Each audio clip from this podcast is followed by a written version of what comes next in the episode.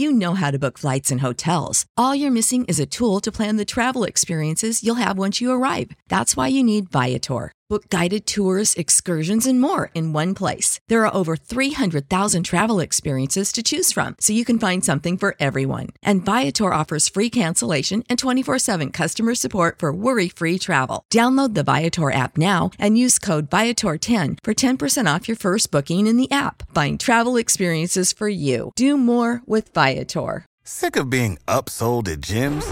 My guy, you're currently a base member. For ninety dollars more, I can upgrade you to our Shred membership. For one hundred thirty dollars more, you'll be a swole member. And for just three hundred dollars more, you'll reach Sweat Platinum. At Planet Fitness, you'll get energy without the upsell. Never pushy, always free fitness training and equipment for every workout. It's fitness that fits your budget. Join Planet Fitness for just one dollar down and ten dollars a month. Cancel anytime. Deal ends Friday, May tenth. See Home Club for details. Do you bleed green? Are you an ultimate Eagles football fan? Well, you're in the right place. Well, you're in the right place. Red, red. This is Birds three sixty-five, hosted by the new Mac and Mac, Jody McDonald and John McMullen. Here we go, here we go. Who collectively have covered and talked about more than fifty plus years of Eagles football. Kick off your day with Birds three sixty-five. You'll get debate. We love to argue. You'll get the real story from inside the locker room. And you'll hear from some of the great football minds from around the region. You're about to become an Eagles insider. Get in the game. Join Jody Mack and Johnny Mack and join the football community that flocks to Birds three sixty-five. Birds three sixty-five starts right now. Welcome to the N F L. Let's go! Let's go! Go! Go!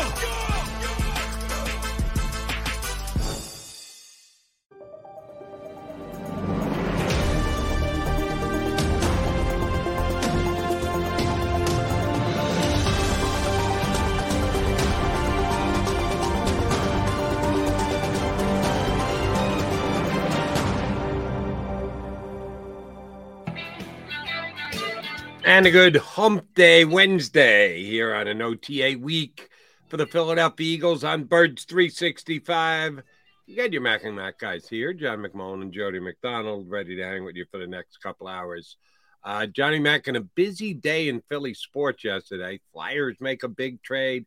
Phillies win their fourth consecutive game. The Eagles grabbed attention, too, by making a bunch of players available.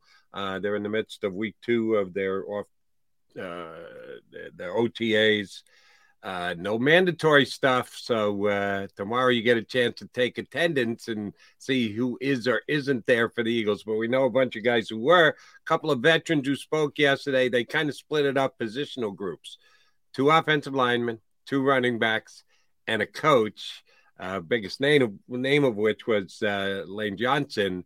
And Lane uh, talked about the future, not only this upcoming year, but where his career is taking him from here. Uh, it sounded to me like Lane's not planning on going anywhere, Johnny Mac. No, um, he did throw a little, you know, he mentioned to us last year that he was thinking about two more years after uh, last year, which would be twenty twenty-three and twenty twenty-four. He signed the extension as he typically does, which is more, you know, he basically gets his money up front and a uh, little bit added on, and and and the Eagles get some salary cap relief. They've done that so many times with him. Mm-hmm. Um, so, you know, if you look at his deal on paper, it's twenty twenty-six, really. Um, and he he was asked, you know, is this your last contract? And he said, yes. Um, and then later he mentioned he thinks he's got a couple good years left in him. So I, I, you know, Lane's thirty-three. I think he's rapidly coming to the, the point where we are with Jason Kelce when it becomes year to year with him. So I think when you get through twenty twenty-four, which is in his mind, a couple good years, then it comes into, where is he? Is he healthy? Is he feeling good? Is he playing good? But, you know, you got to start thinking about life after um, – and the Eagles have been doing it for a while with Jason Kelce. But then now they got to start doing it with Lane Johnson. And that kind of sucks because it's a great player. Great, great player. Um, best right tackle in football. One of the best offensive linemen, regardless of position in football.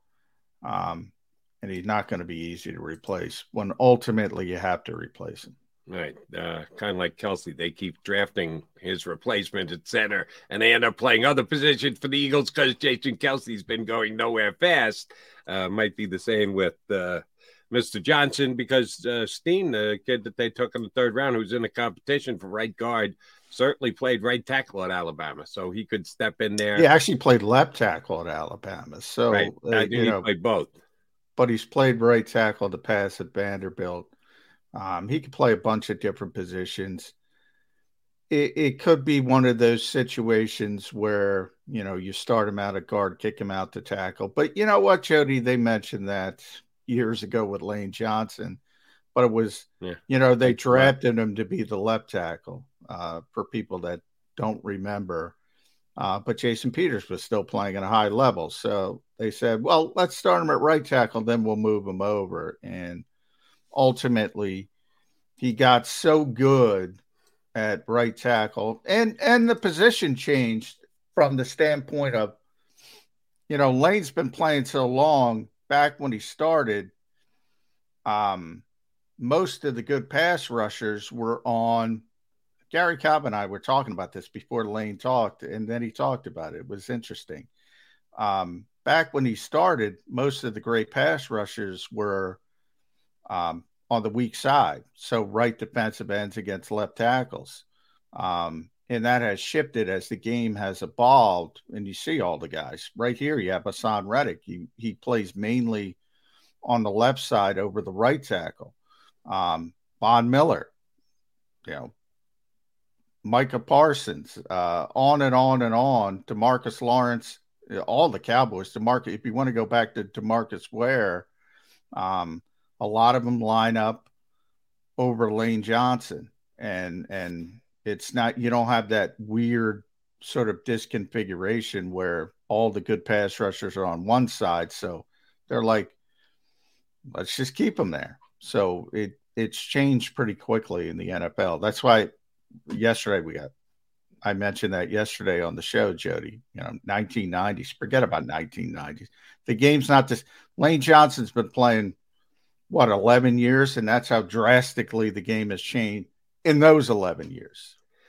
And the best teams with the best attacks have guys who can switch from side to side on the pass rush, who can come at you from the left side or come at you from the right side. Eagles, that's why the Eagles have arguably the best offensive line. Go ahead, pick your side. We dare you to get by Lane Johnson. We dare you to get by Jordan Mailata. We, we, we, we'll be okay whichever direction you bring your best pass rusher. We think our tackle is going to be able to keep you out. Uh, I think that is a big reason why the Eagles have uh, the best offensive line in all of football. All right, so Lane spoke, as did Landon Dickerson, a guy who plays on the other side, inside at the guard position.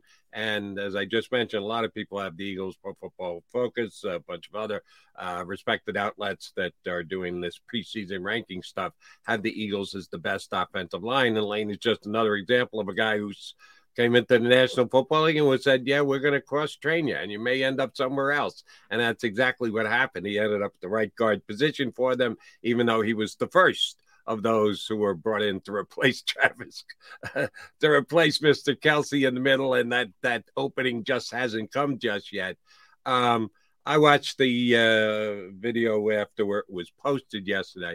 The thing that jumped out to me was, and he's always been a relaxed guy, coming in in his coveralls when he was first drafted by the Eagles. He has, has been a guy that hasn't been uh, taken back by the moment of making the transition from college football to the N F L. But he seems even more relaxed. He's a guy who seems very comfortable in his own skin. Did Landon Dickerson say anything yesterday that you thought shed some light on both where he's at and Eagles' offensive line at this stage? No, Landon's pretty understated. One thing about Landon Dickerson, if you listen to Landon, you think he stinks because he's so hard on himself. Um, you know, he always says, you know, there's so much to work on. Where do you need to get better? He ran down run blocking, pass blocking, screens, er- er- everything. You, th- you, you, you would think you're talking about the worst player in the world, and then you go to the film and he's just mauling people. Um, And and the scary part is he's got a, a lot of room to improve. But, yeah, I mean, you mentioned the, the Kelce heir apparent thing. But he wasn't the first. Isaac was the first.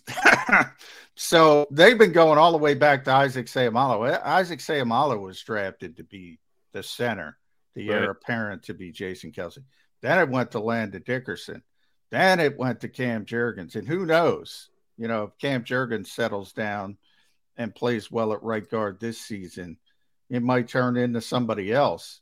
Um, I don't think that's going to happen, but we'll we'll see, because I think Cam's a, a, a natural center and they like his athleticism. But you never know. Uh, if he takes to um, right guard, they might say, I don't want to move him, um, and, and they might go in a different direction. But, yeah, I mean, they – took a, a calculated gamble on Landon Dickerson from a health standpoint, tore his A C L, uh, for those who don't know, in the eight S E C championship game. So it was really late.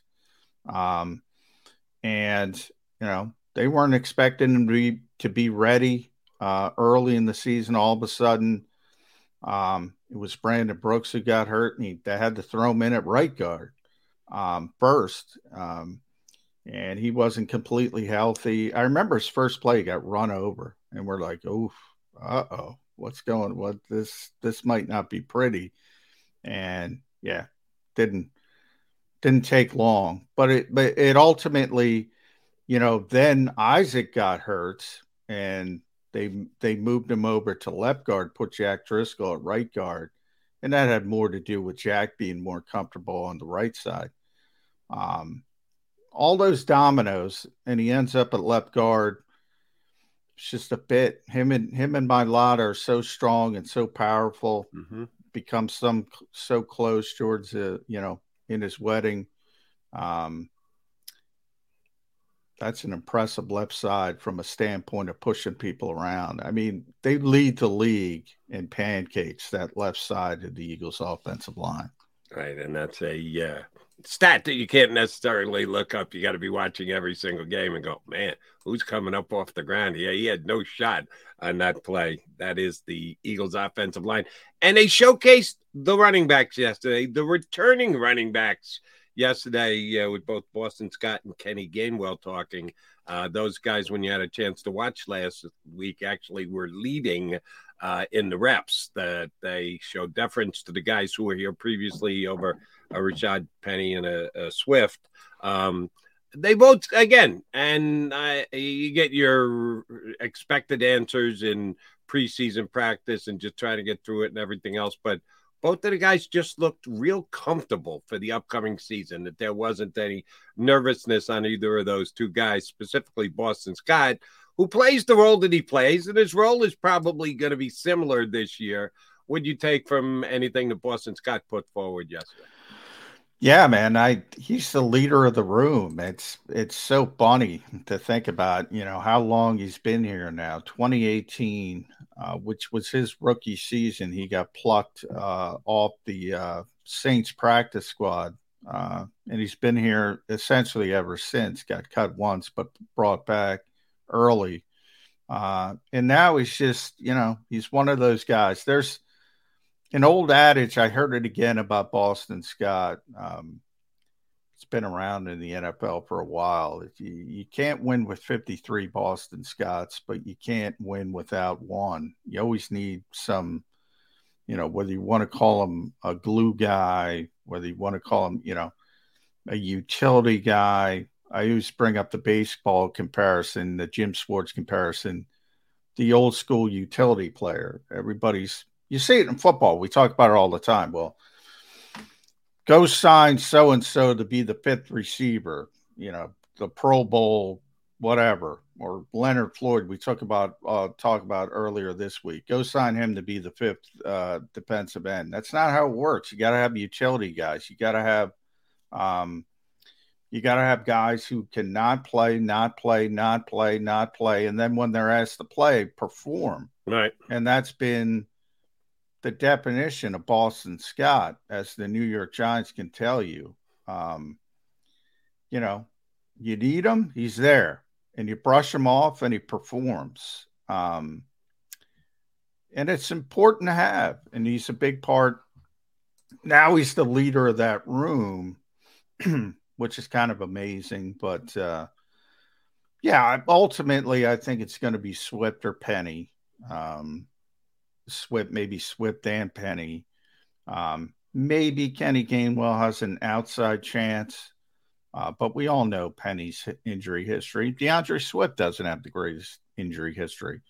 Um, they're going to need those two guys. Um, and they're comfortable knowing they're probably going to produce when they're out there.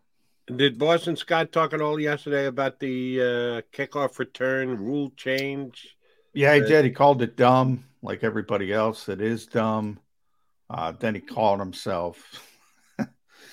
And, you know, he basically said he doesn't like it, makes the game um, less entertaining, which I think we all agree with. Um, but it's the rule. And, and, and then he just turned to, we got to deal with it and, and we'll, we'll be able to deal with it. You know, I, I do think because we talked about pretty much all season, uh, special teams was a weakness. Um, not when Boston took over the kickoff returns. He was good. twenty-seven yards per kick. That's good. That's a good number. Now, it was only uh, a, a portion of the season. It took way too long to pull that ripcord. Um, but when they did, they were good um, on kickoff returns. He had a sixty-six-yarder against guess who? The Giants. He had a, a fifty-something. It was fifty-seven fifty-eight against Dallas.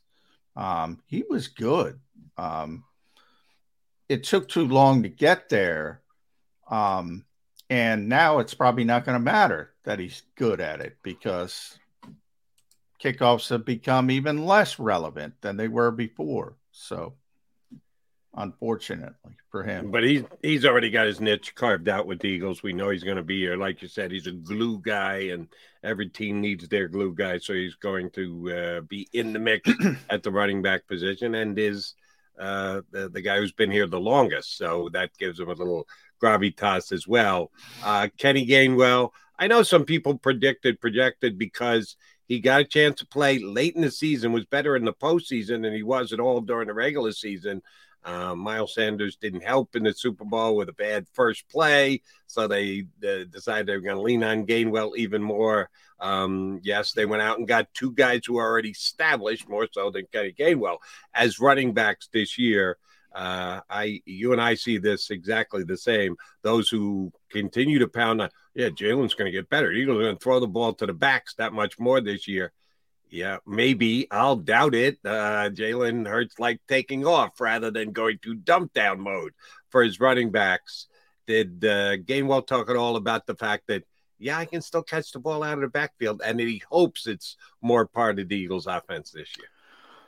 No, I mean, Kenny, I, I talked about Landon being understated, Kenny even more so. Um, but I, I think everybody knows um, Kenny is a good receiver. Well, when I say everybody, everybody in the organization, like there's no doubt that he can catch the football.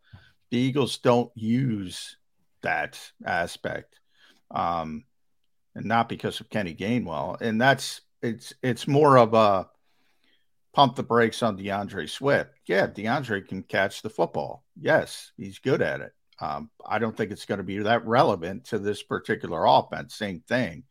Um, but it's nice to have if you have to go to Marcus Mariota or, you know, God forbid, Ian Book or, or Tanner McKee. It's nice to have. Uh, but I don't think it's as relevant as like the Chargers with Austin Eckler. I think if Kenny Gainwell was in a different offense, he'd already be catching sixty balls a year. That's how good of a receiver he is. But I don't think it's going to be as relevant in this offense. You and I see that one exactly the same. Uh, he's Mac, I'm Mac. That makes it Birds three sixty-five here on the Jacob Media YouTube channel. We got two good guests coming your way a little bit later on. Chris Franklin from N J dot com will jump in with us. But first things first, we're headed down the shore to talk to our guy Mike Gill from E S P N's ninety-seven point three Sports Bash Show. Mike Gill, Wednesday, here with us on Birds three sixty-five next.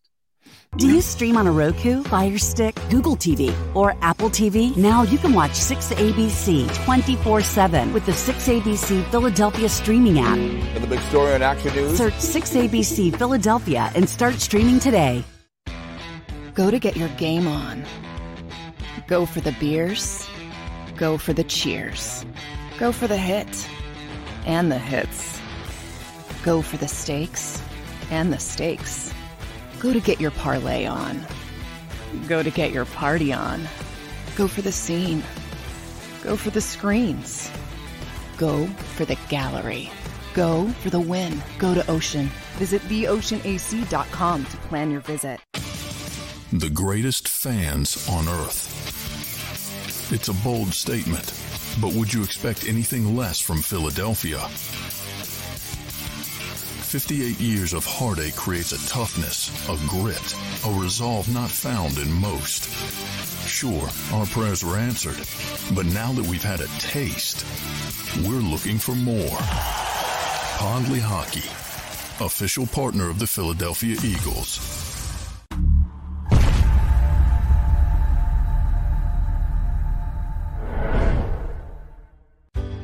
Go passionately. Go fearlessly. Go confidently. Go Birds! Go confidently towards your goals with First Trust, Philly's hometown bank for nearly ninety years, and the official bank of the Philadelphia Eagles. We're focused on getting you over the goal line. So go with conviction. Go with trust. Go Birds! And go forward with us by your side. First Trust Bank, the official bank of Philadelphia dreams. Up and go Birds. All right, did you know I was the Mommy Slam Dunk Champion? Really? Yes, really, don't sound so surprised. Let's see it. Oh, you're ready. All right, here we go. Let's hear the crowd. So go to right, go to left, fake a mom. Mama, go up, mama!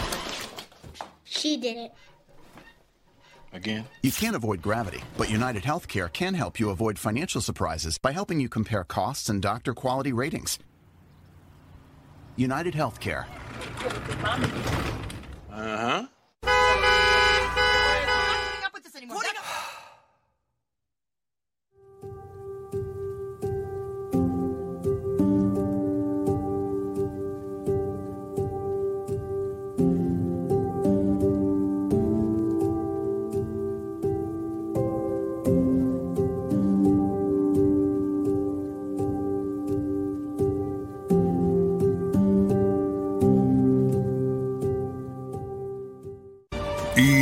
G L E S Eagles.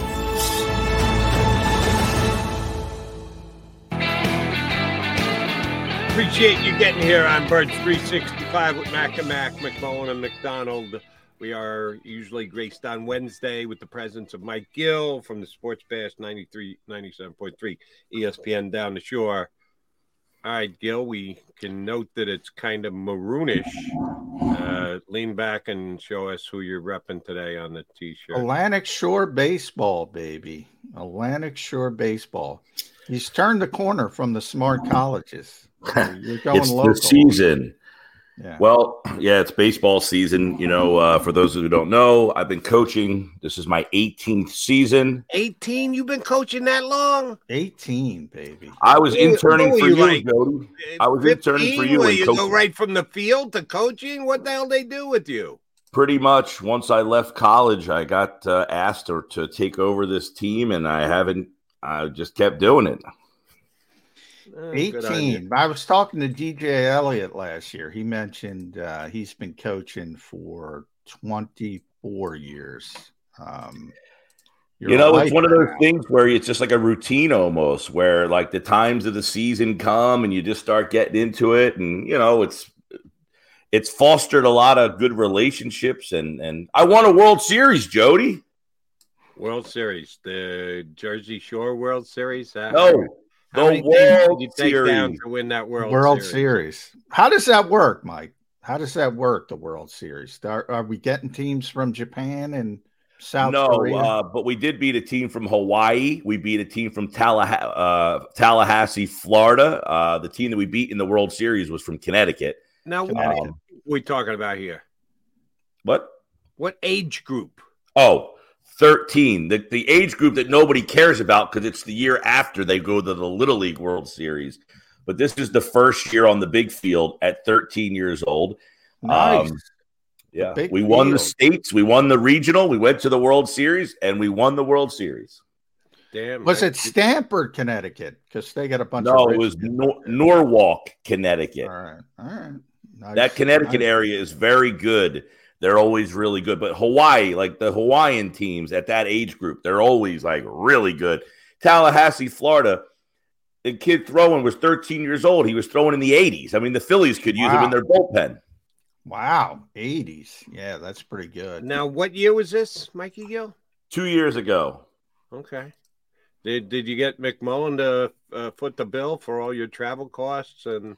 Everything? Well, actually, um, one of the uh, we have a fundraisers this weekend down the shore at Maynard's. The world famous Maynard's in Margate host our fundraiser, and we use this fundraiser to. Uh, you know, to make money for the, you know, the travel and all that stuff, because I've been to the World Series probably, I think, four times. We won it once.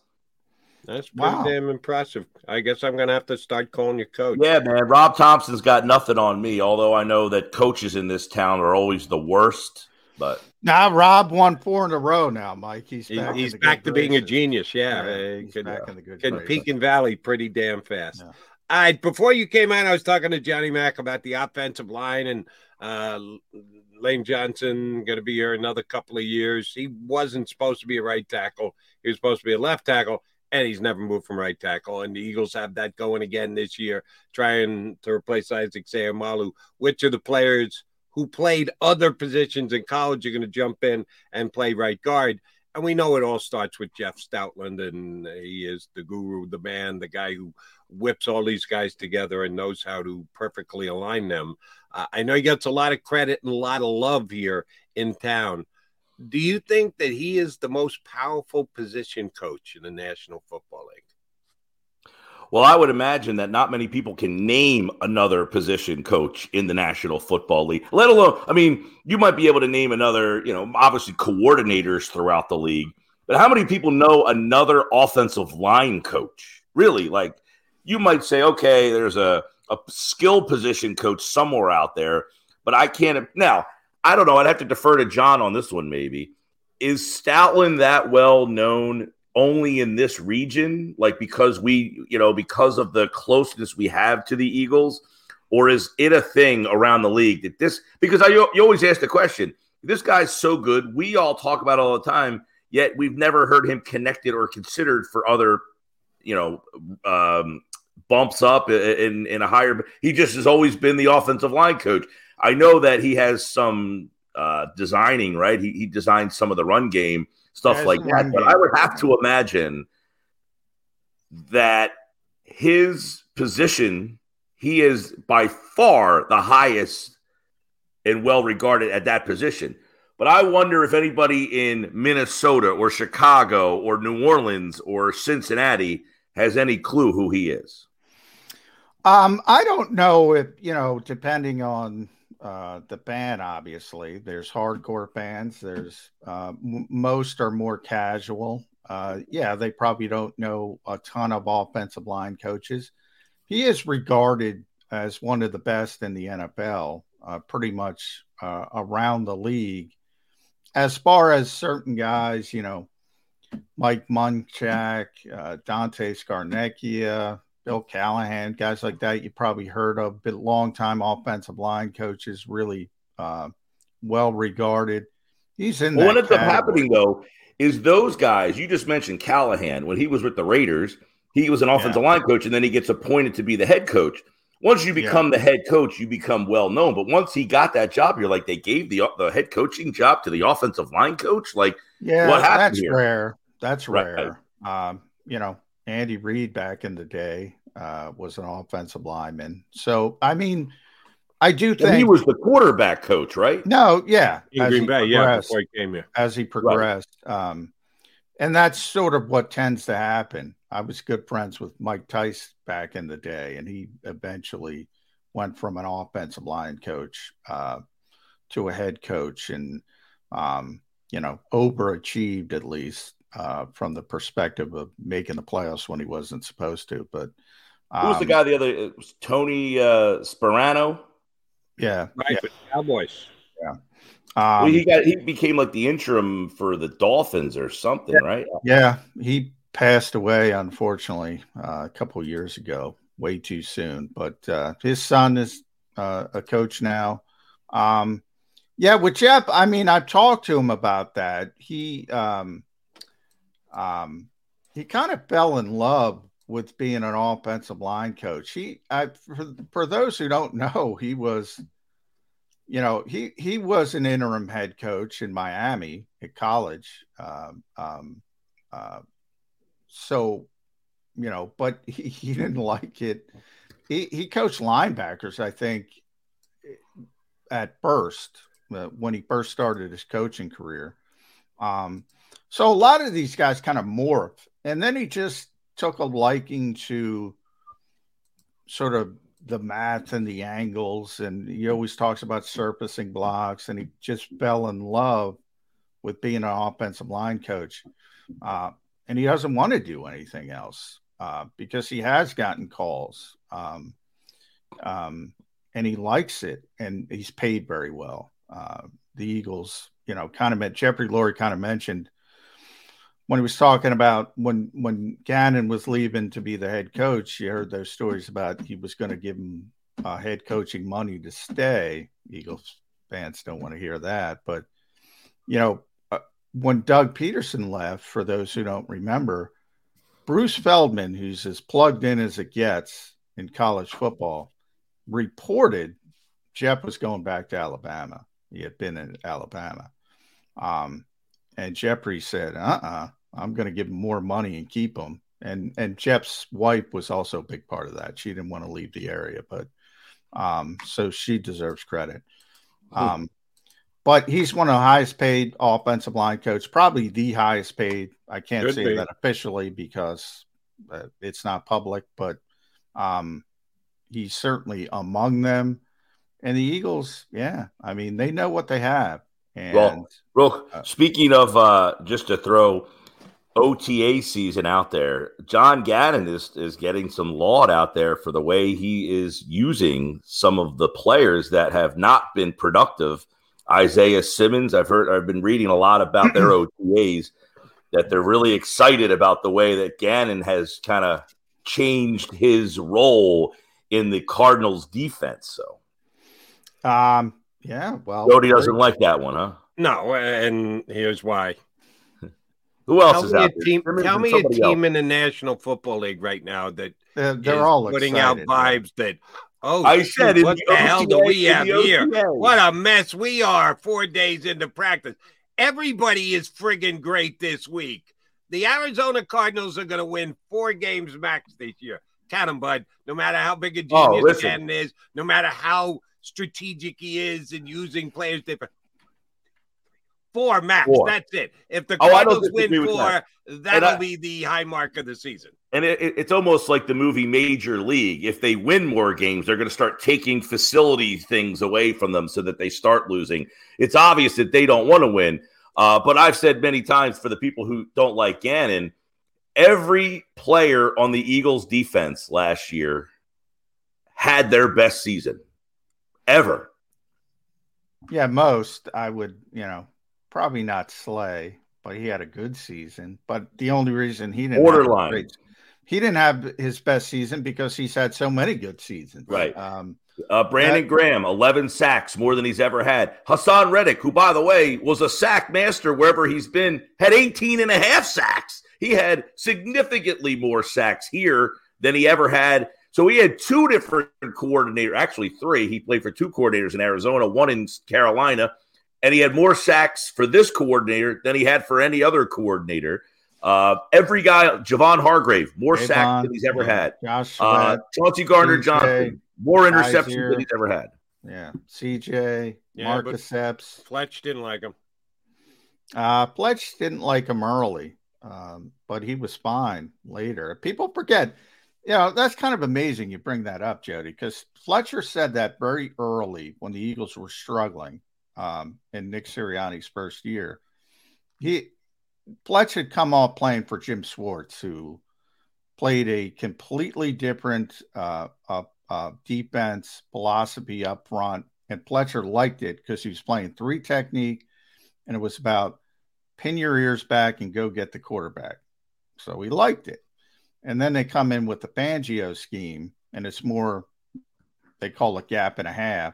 Uh, it's more read and react. It ain't fun, uh, especially for the interior. It's fun for the edge rushers. It's not fun for the interior guys. And Fletch didn't like it.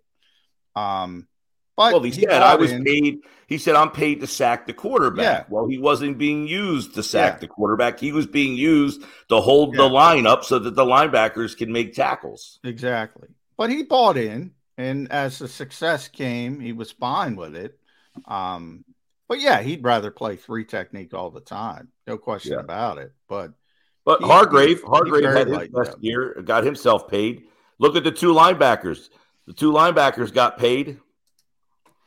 The two safeties. Yeah, I mean, everybody, everybody, you go down the list, and Slay had a Pro Bowl season. Bradbury had a career season, second team All-Pro. You mentioned Hargrave. Sweat had his best season. Brandon's played better, but that's because he's he he had a he had more sacks, but he used to play yeah. every play, and he was one of the best. Deep, so he's a little bit different. Uh, Hargrave, I mentioned. Sweat. Uh, T J had his best season.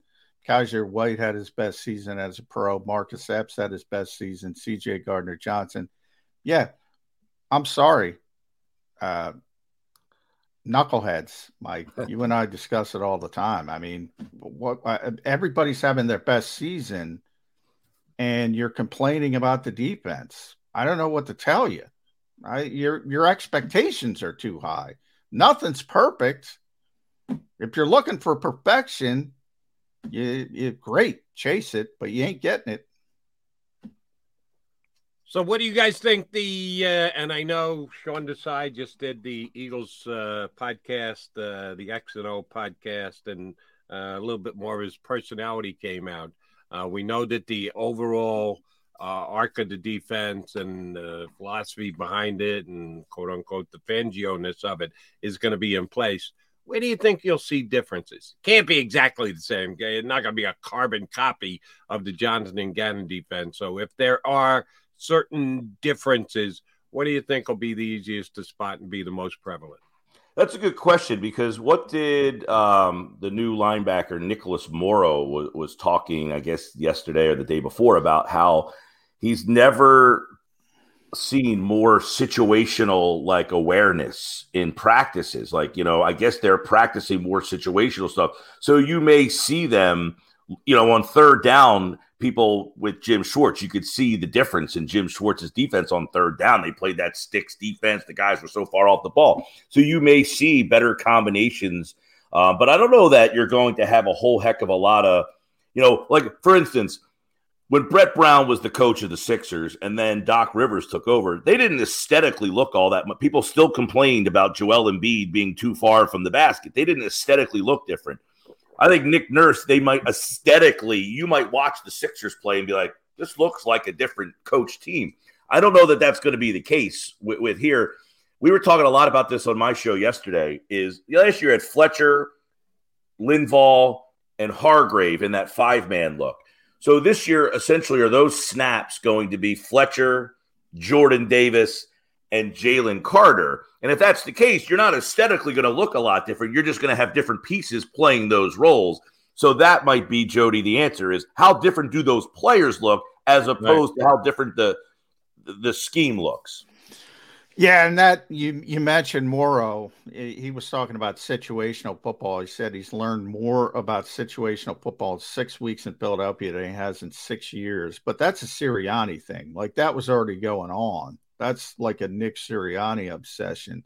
So I don't think that part of it's going to change that much. Right. Um, I think, you know, if you look at Sean Desai in Chicago, and that's all we have to go on, um, he kind of overloads a little bit more than Gannon. So you might see third and thirteen. You might see Reddick and Sweat on the same side, try to take advantage of, of a matchup.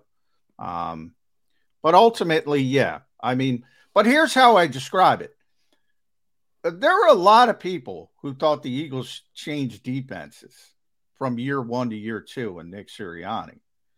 They didn't change defenses. They just played the fifty front more because, remember, they didn't have Jordan Davis, and then they brought in Linval Joseph. Um, they they they didn't have Hassan Reddick. They had Jannard Avery. So so they played more of the forty front. That's a big difference, by yeah, the way. That's a huge difference. So they played more of the forty fronts and the Fangio philosophy than they did the second year because they had better players to run what they wanted to run. Well, and that too, John, I mean, the one corner you had, um, who was the guy from Pittsburgh, Kansas City? Nolan, uh, Nolan Carroll. Um, who played the opposite corner the first year? Uh, Steven Nelson. Steven Nelson. Yeah, yeah. Right. Well, Steven Nelson, they had to play him so far off the ball because they knew everybody was going to run past him. Bradbury, much better. They had so you had much better play on the outside corners. Your linebackers last year, I mean, we talked about they had uh, Alex Singleton, who gives a hell of a lot of effort, makes a lot of tackles, but is a guy that other teams look for on the field and say, where's number forty-seven at? Let's go after him.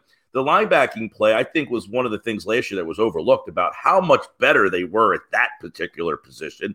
And then you had Chauncey Gardner-Johnson making plays. The year before, your safeties just were not playmakers. I mean, you just didn't do anything. But, but, but, Mike, you bring up a good point. So, you know, you get those clips, and I already got it today. And you know this. When when the team does well, it's the players. When right. the team does poorly, it's the coaches. Uh, they, they succeeded despite Jonathan Gannon. You hear that all the time um, because the players were so good. Well, those players that were so good, especially on the back seven, T J Edwards is in Chicago, Kaiser White's back with Gannon in Arizona, um, Marcus Epps is in Las Vegas, C J's in Detroit.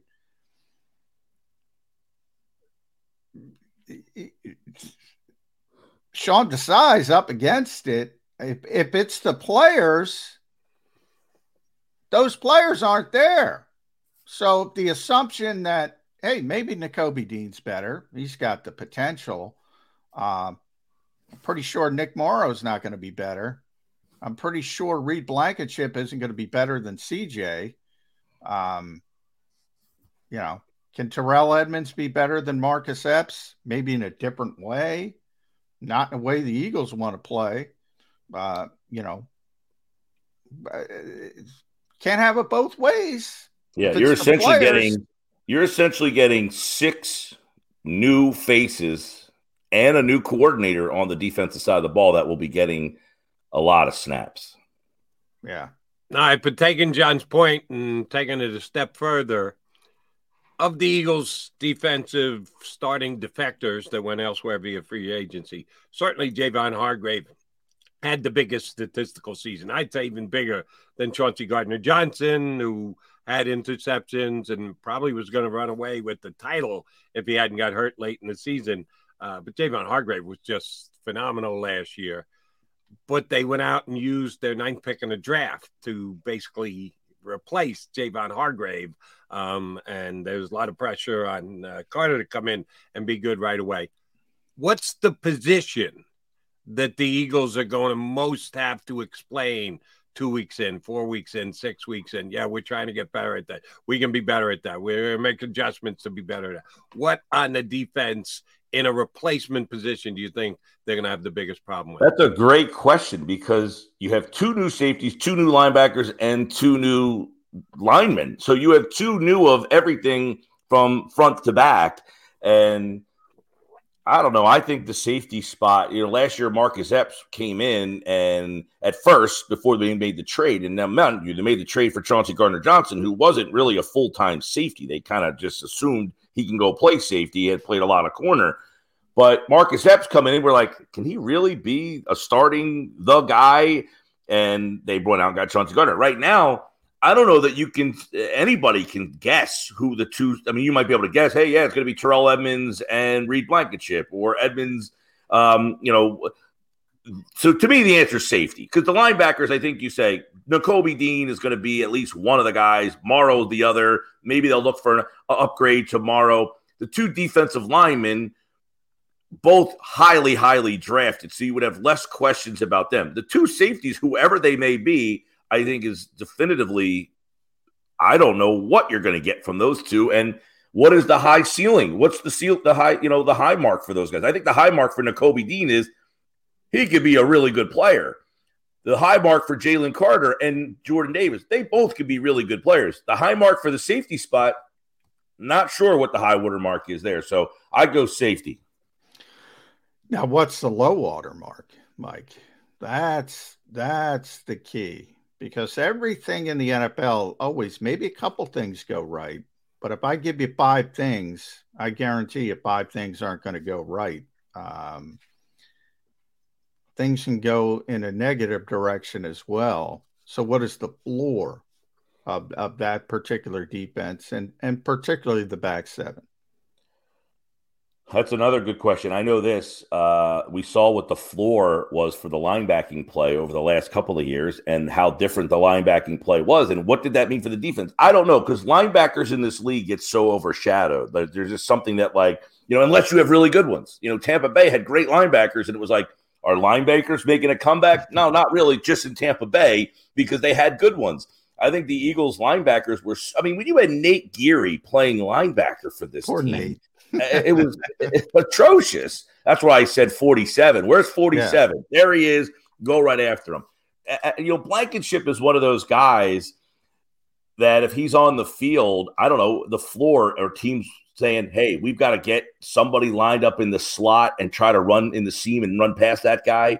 Um, do you find way – like if he's on the field a lot and you're an offensive coordinator, I would imagine during the week you're saying, okay, how do we attack that position on the field?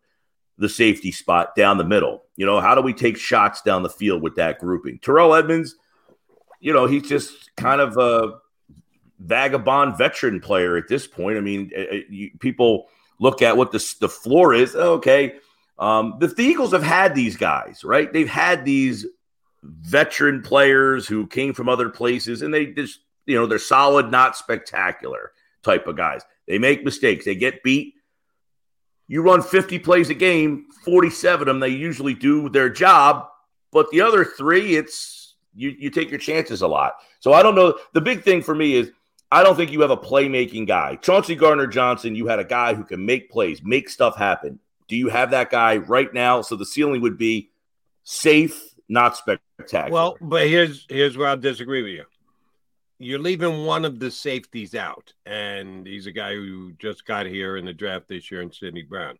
Um, I've got more faith in Sidney Brown. If if you put the guys right now who you think are going to be the starters, and yeah, we can all debate that and, until Sirianni or uh, uh, Sean Desai said so, since we're on the defensive side of the ball, it doesn't matter. Um, I got more faith in him stepping in, maybe even overachieving, being a breakout guy as a rookie, than I do Christian Ellis replacing Nick Morrow, or Sean Bradley replacing Nick Morrow, or Davion Taylor replacing Nick Morrow. Even though they've all been here before, yeah, their upside to me doesn't cut it. Sidney Brown's upside, and it might be because we just don't even know what it is yet, right, could be higher than anything else the Eagles could run at linebacker. So for me, the position that I will be scrutinizing more than any other Sorry about this, big guys, Nick Morrow. Uh, I'm worried. That's why I continue to beat the Patrick Queen, uh, Queen drum. Uh, Anti-up, Howie. Go get yourself a real linebacker from uh, Baltimore. Well, no, and you're right about Sidney Brown. I mean, he could end up being the playmaking guy. He could end up being that guy who, you know, exceeds what we had thought, because we have this thought in our minds when you're not that high draft choice that, okay, you're only a third round pick. What, how good can you really be? It's almost like a wait and see thing. But, you know, from all accounts, very athletic guy, possibly a guy who could be that playmaker. But you're certainly right about the four options at safety are certainly better than the means of the four options. I like Nakobe Dean a lot. I, I think now if he can hold up, he's small, we get that. But I think he is going to be an excellent an addition, playmaking addition to the defense. The rest of the group, totally agree with you, Jody. Uh, the floor a little low. At Mike Gill's show, Mike Gill, uh, listen to him if you're down the shore locally in the Delaware Valley, the Sports Bash every day. Number one again, Mike Gill. I saw your number one again. I used to take my victory laps when I was part of the show every day. Now I can't do that. But uh, congratulations on on being number one again, drive time in South Jersey. Um, you know, it's funny. Jody and I do this every day, talking about the Eagles. You do it every day. We, but Jody and I, we don't talk about Jalen Hurts anymore. It's amazing. Who, who, who are you referring it, to, Josh? It, it, no, amazing. Come on, we did yesterday. Chris yeah, well, Pips handed him to us on yeah, a platter. Yeah, uh, we actually did Jalen Hurts. We probably hadn't done him in two weeks. Yeah, but we did yesterday, courtesy of Chris Sims. But yeah. I, I, the the point I'm trying to make is we don't talk about Jalen Hurts like we're talking about um, the defensive backfield, the safeties. But last year at this time, that's exactly what we were doing. We were spending all our time talking about what's his ceiling, what's his floor. Um, now he's just constant to the point where number seven in the N F L, which is pretty damn good, by the way, Chris Sims, you, you're you're pretty good. That's disrespect. Yeah, that's disrespect. That's how things have shifted so dramatically for Jalen Hurts in a calendar year. Now, if you look at his career, even when he got benched at Alabama, but you look at it from year to year to year to year, and Nick Sirianni's talked about this. Very rarely do you have a player who gets better and better and better and better and better and better with no hiccups. To date, that's been Jalen Hurts. Can he possibly get better than he was last year? Because that was pretty, pretty impressive. Second best player.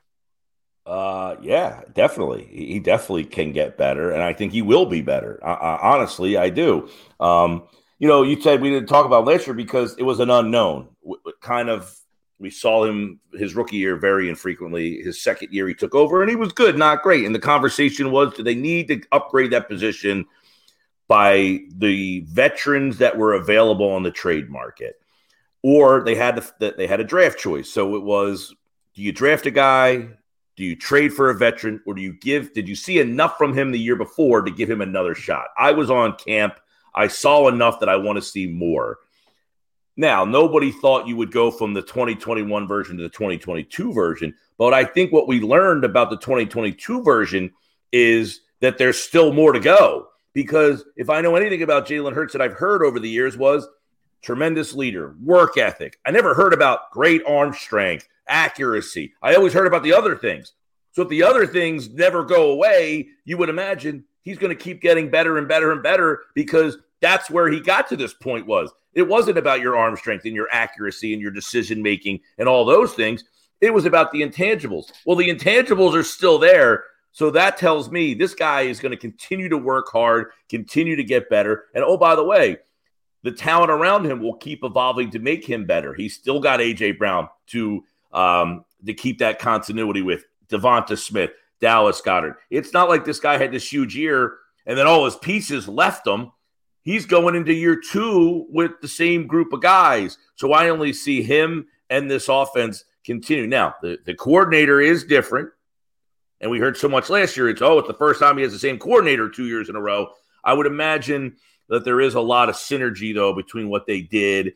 The, co- the coach was here. It's not like they had to go from another organization and bring him in. So, yeah, I, I definitely see another step in the right direction for Jalen Hurts, which is uh, pretty impressive to think about, right? All right, let's finish on a Jalen Hurts note since we went there. Should Eagle fans be proud or petrified that, I think it's later on today, they're going to name the cover boy of the John Madden fantasy football uh, video game. Video game. Uh, the Madden curse has kind of gone by the board the last couple of years. Mahomes has been on it twice over the last four years and hasn't really affected him much, including being on the cover and winning the Super Bowl last year. But forever, that was like uh, guys would run completely and totally scared of being on, although it's an honor and you get a check and everything else. Uh, they didn't want to be on Madden because whoever went on Adam, Madden, Madden seemed to drop back in production the year after. I think it's a great honor to be on the cover of it. I, I would want my guy on it if I were an Eagle fan. How does Mike Gill look at it? Um, first off, I haven't played John Madden football or, or any PlayStation or Xbox game probably in twenty years. The game got way Good too you, difficult. Mike. It got too difficult. Like me, it used to be. Give me up, down, A B C, up, down, back. It used to be A B C. X to throw. And yeah. the, the one year, for the people who game over there in the chat comment section, there was one version oh, of Madden That's where you had to turn the quarterback's head. Like you had to use the buttons to turn his head. At that point, I said, that's too much. I am out. But to have your guy on the cover, um, I was surprised that they don't do like Sports Illustrated where there's like regional guys on the the, the front. You know what I mean? Yeah. Like if you're in yeah. the Buffalo region, you get well, Josh Allen. Another jinx, the, the S I cover jinx.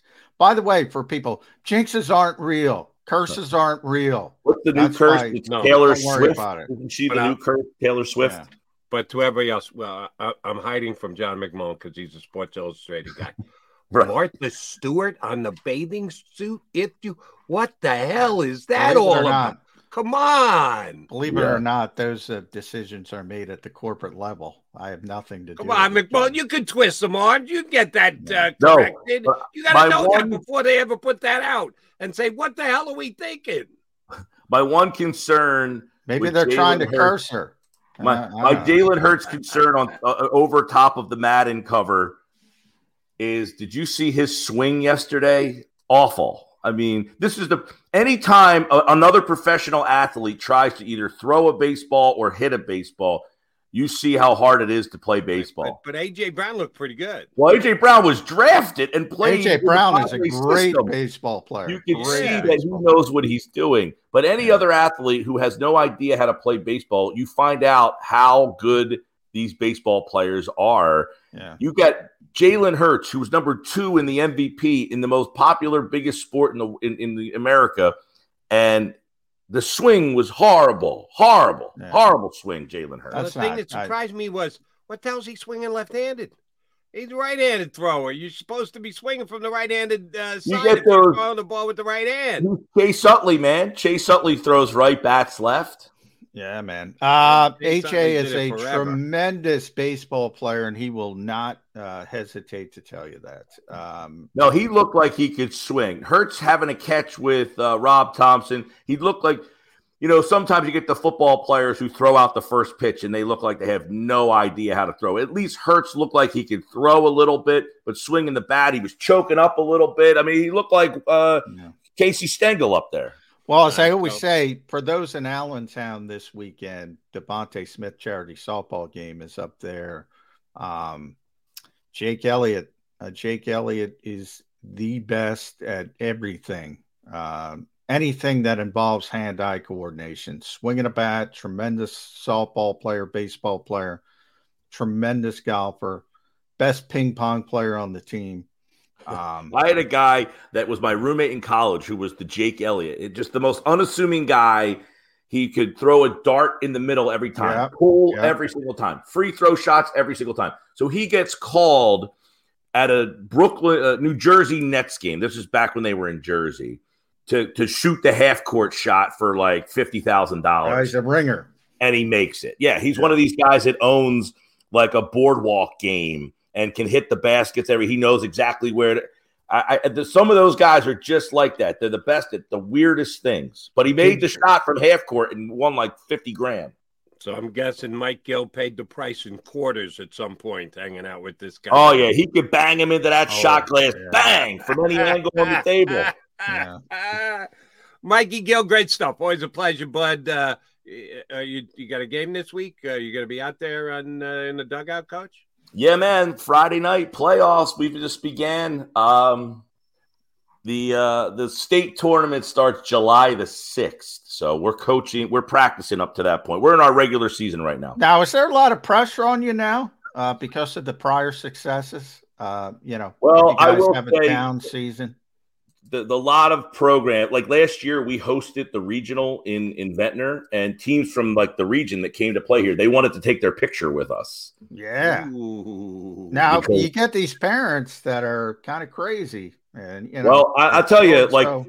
the um, because this is Babe Ruth, it's still like quote unquote a rec league. A lot of the travel players, they will pause their travel season to play on this team because we have had such notoriety over the years that that they will, you know, everybody wants to play on this All team. Right, now so I'm worried get... about your ego. Now you got to check your ego. You got to keep no, behind it. You got to keep behind uh, it. We, we certainly get a lot of people who have interest at this age group, and, you know. Now, but, is it just thirteen years old? thirteen we years have a, thirteen, the league fourteen, is thirteen, fourteen, fifteen, but okay. The all-star teams are individual, thirteen, fourteen, fifteen. The regular season, the whole batch plays together. Okay, yeah, because, shoot, I'm surprised that they're still, when I played baseball one hundred years ago, there was a specific year. thirteen- you know how to book flights and hotels. All you're missing is a tool to plan the travel experiences you'll have once you arrive. That's why you need Viator. Book guided tours, excursions, and more in one place. There are over three hundred thousand travel experiences to choose from, so you can find something for everyone. And Viator offers free cancellation and twenty-four seven customer support for worry-free travel. Download the Viator app now and use code Viator ten for ten percent off your first booking in the app. Find travel experiences for you. Do more with Viator. Support for this podcast and the following message come from Corient. Corient provides wealth management services centered around you. They focus on exceeding your expectations and simplifying your life. Corient has been helping high achievers just like you enjoy their lives more fully, preserve their wealth, and provide for the people, causes, and communities they care about. As one of the largest integrated fee-only registered investment advisors in the U S, Corient has deeply experienced teams in twenty-three strategic locations. Corient has extensive knowledge spanning the full spectrum of planning, investing, lending, and money management disciplines. Leverage Corient's exclusive network of experts to craft custom solutions designed to help you reach your financial goals, no matter how complex they may be. Real wealth requires real solutions. For more information, connect with a wealth advisor today at corient dot com. That's C O R I E N T dot com. corient dot com. When you need mealtime inspiration, it's worth shopping Kroger, where you'll find over thirty thousand mouthwatering choices that excite your inner foodie. And no matter what tasty choice you make, you'll enjoy our everyday low prices, plus extra ways to save, like digital coupons worth over six hundred dollars each week. You can also save up to one dollar off per gallon at the pump with fuel points. More savings and more inspiring flavors make shopping Kroger worth it every time. Kroger, fresh for everyone. Fuel restrictions apply. And they called it Graduate League, and then Babe Ruth was fourteen fifteen, and yeah. You're telling me they grab they put thirteen, fourteen, fifteen all together. Well, Babe Ruth. It, it, well, yeah, because of the numbers issues. I mean, there's just not enough kids anymore. There used to be a thirteen prep league, it was called, and then the fourteens and fifteens played in their own. But yeah, now yeah. they just kind of mix them all together. All right, Coach Gill, outstanding job out of you. Thank you very much for jumping in. We'll talk to you again next Wednesday. See how you did uh, coaching this weekend. All right, boys, take care. That's Thanks, Mike. Mike. The Sports Bash, number one down the shore. Uh, like John said, kudos to him. If he's still killing it on the radio side, he does so as well when he joins us here on Birds three sixty-five. All right, Jody Mac, Jody Mac, I got Gill's take. I got to get McMullen's take. He, he sounds to me like he's worried and he's nervous. The Madden curse could be in play. Jalen oh, Hurts yeah. oh, could fine. be on the cover. I can't get any sleep uh, because of that, Jody. You want to come back and see Sleepless in what town do you live over in Jersey there, buddy? Uh, uh, yeah, I don't want to mention that okay. anymore. Yeah, so many good. knuckleheads out Be there. Egging, I got a lot of threats. Up. I got a lot of threats over the Russell Wilson stuff. Uh, you know, Sleepless, Sleepless in South Jersey with John McMullen coming back next here on Birds three sixty-five.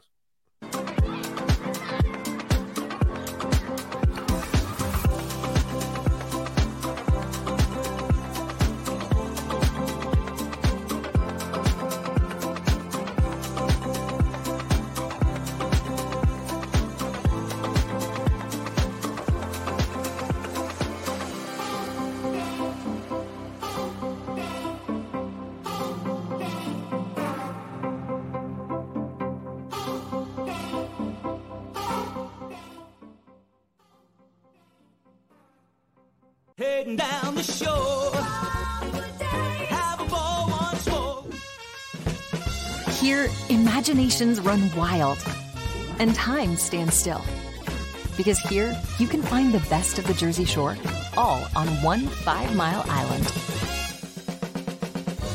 So leave the old you behind and get lost in the woods.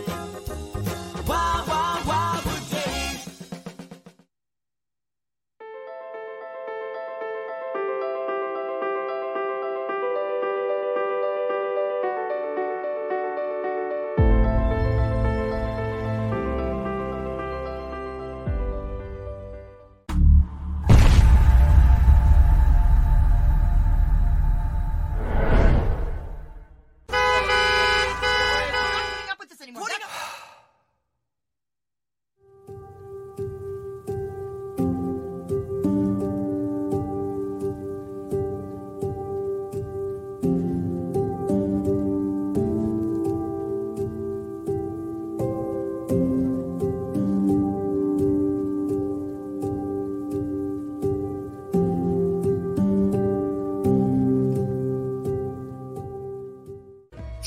Save at Southeastern P A and Delaware with Colony Pools this football season, and let the experts close your pool with a custom Merlin safety cover in green for the birds. And if you join our Winter Watch team, we'll give you another twenty percent off, and Colony Pools will handle it all.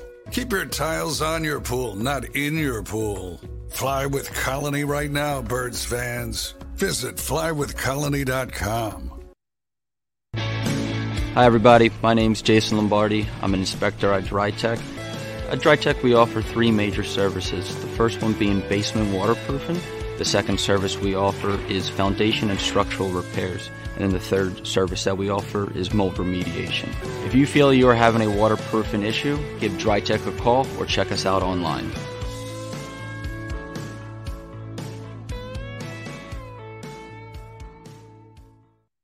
E A G L E S, Eagles.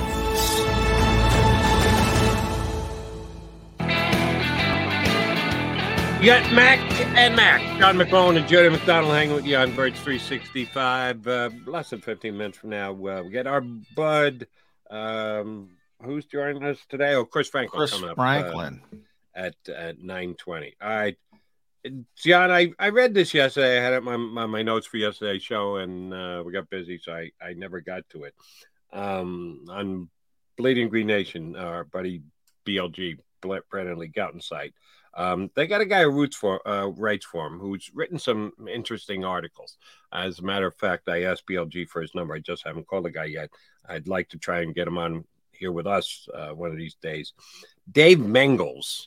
Um, wrote a really interesting piece yesterday about outside the box, borderline insane ideas to potentially change the National Football League. And one of the things he threw at the wall to see if it would stick, and it uh, drew my interest enough, realignment in the National Football League. Uh, my buddy Jim Bowden, former general manager of both the Cincinnati Reds and the Washington Nationals, has been on this baseball needs to realign kick for about nine months. And he puts up an article on The Athletic where he just tweaks it a little bit, uh, like every three months, just to say, why this would be a good idea, and changes just a little bit. It's the same freaking idea he's had for nine months, and he's gotten about three articles out of it because he just changes it slightly enough. But it's about re- realigning uh, divisions and leagues and moving teams around and everything else. And I had never seen anybody do with the uh, N F L before, and it certainly grabbed my attention. Do you think the N F L needs anything like that today? They need to mess it all with their product and, and jumble things around just to – it'll grab attention. It'll get a lot of conversation and uh, maybe even generate some interest, but you'll also probably tick off some players. You think the N F L needs to mess with the uh, realignment? Well, I don't think they have to. I mean, they've realigned before. I, you know, they went to four divisions, you know, uh, you know. The Central doesn't exist anymore for old school people. They understand what that means. Uh, uh, Seattle changed conference. Who else changed conferences? There were two teams. Um, uh, Seattle changed conferences. Wasn't there? Well, way back when the Cleveland Browns changed conferences, didn't yeah. they? But that's like um, way, way, now way the problem ahead. You have is the rivalries. And you know what, Jody?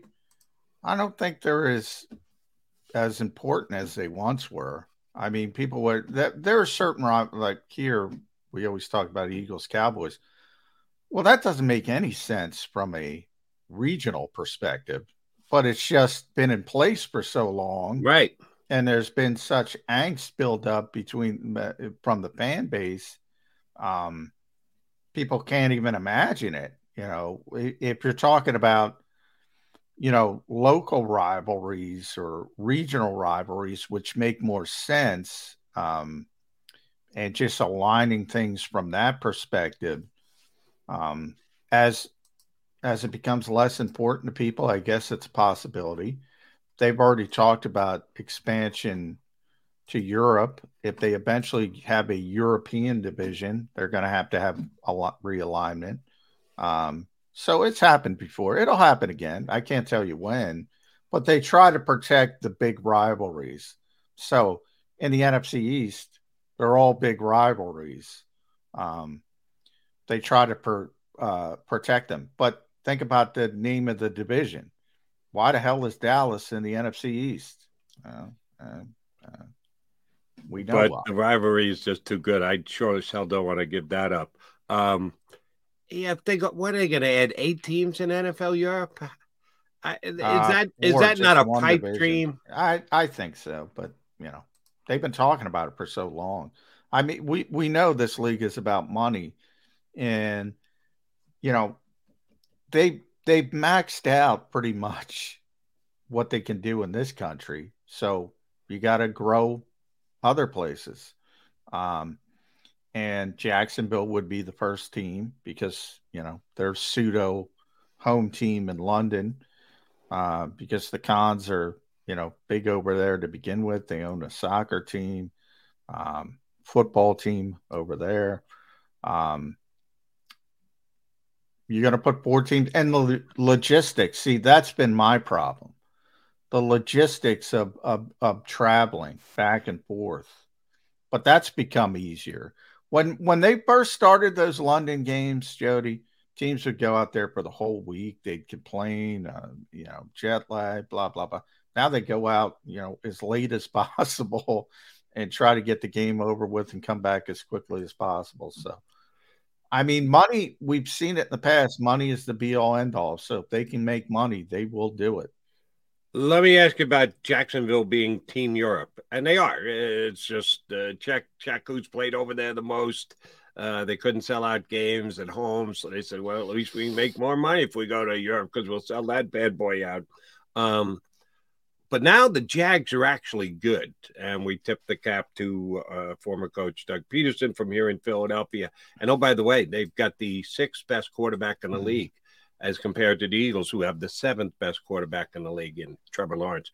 Um, if Jacksonville gets real good, is Tony Khan going to say, yeah, we don't want to be Team Europe anymore. We're, we're doing just fine. We're selling out our house every single Not yet. Week. Not yet, because they, they want a new stadium, and they can't get – that's a dump uh, for those who don't know down there. So, um, and and the market as a whole is a really small market for an N F L team, so their revenue uh, you know, if you think about just the size of Jacksonville versus London, there's a lot more revenue opportunities in London than there are in Jacksonville. So, I, I mean, Tony's not going to admit it, but no, they would. If they're going to have a if they're going to have a European division, Jacksonville's going to be in London. I guarantee it. Fair enough. Um, and here's a good thing about playing over in London. And I have not been since, when was I in London? nineteen ninety. Shit, that's a long time ago now. Um, going over to London, you know what the N F L players could probably do, John? Bet to their heart's content on their phones. No, they can't. Or... They can't. Uh, how how about that? Can you not play in London? Are you not allowed? Is that part of the restrictions when you're abroad? You can't use your app to put in a couple of wagers? Do you know that for a fact? Well, it, it, no, you can you could bet on other sports as long as you're outside the facility. You can't bet inside the facility. So, you know, it depends. Right, but you've got no facility in uh, London. Well, Jacksonville there. moves there, yes. You can't bet on N F L games, though, anywhere. Um, so it depends. You can parse it, um, but you know, just put the phone down. Is what N F L teams are but trying some, to. Some of the guys can't do that, John. Yeah, well, obviously they can't. And do it. Yesterday came out uh, another player on the Colts who violated the rules and is going to get smacked upside the head with a suspension. And there are whispers that is much more prevalent than has been oh, acted God, upon yes. just yet. God, yes. Eagles um, got any issues here? We we got any guys that are going to um, show up, pop up on a list to find out they're not playing? We like to talk about the depth at positions every single week and the strength. All you need is to get one guy suspended because he put in a three-team N F L wager, and somehow the N F L got the access to those wagers because of their partnerships with all these betting outlets. Some teams in the N F L are coming into the season not up to full strength because they got guys who can't put the phone down, as Johnny Mack likes to say. Any chance the Eagles uh, are going to yeah, get smacked up? Why not? I mean, I I have no idea. I can't tell you who's betting on what. Nobody can. So the N F L's got to tighten this up. I mean, I think it's way too overbearing. You know, if you want to say you can't bet on N F L games, fine. Um, if you can't say, if you want to say you can't bet in N F L facilities, fine. Um, and that, you know, that's the demarcation line. That's the demarcation line. Um, but yeah, I, I don't think anybody believes Detroit had a couple players suspended. Um, now you have the Indy issue. I don't think anybody believes those are the only four players that are betting. Um, so, Then you start to get into this, you know, I know Florio wrote about what if a superstar gets caught? Are they going to have the same, you know, overbearing approach? If, Leg- if... Is is not a legit question out of Florio? No, it's a legit question. Yeah. Um, are they going to have the same, oh, we're going to suspend um, the sixth best quarterback in football, uh, Trevor Lawrence, if he's caught betting? Um Oh, I like the way you started with the sixth rather than the seventh best quarterback. Well, that's why I did it. I did it for you, Jody.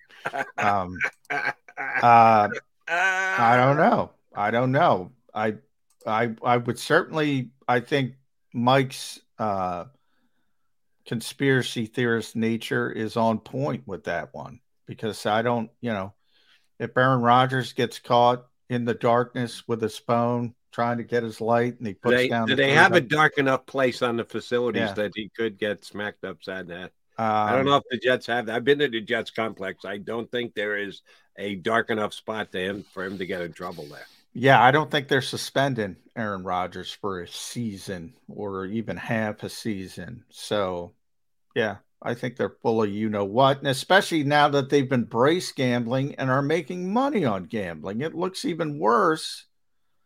But all these things are collectively bargained. And, you know, then it comes down to, all right, this is the rule.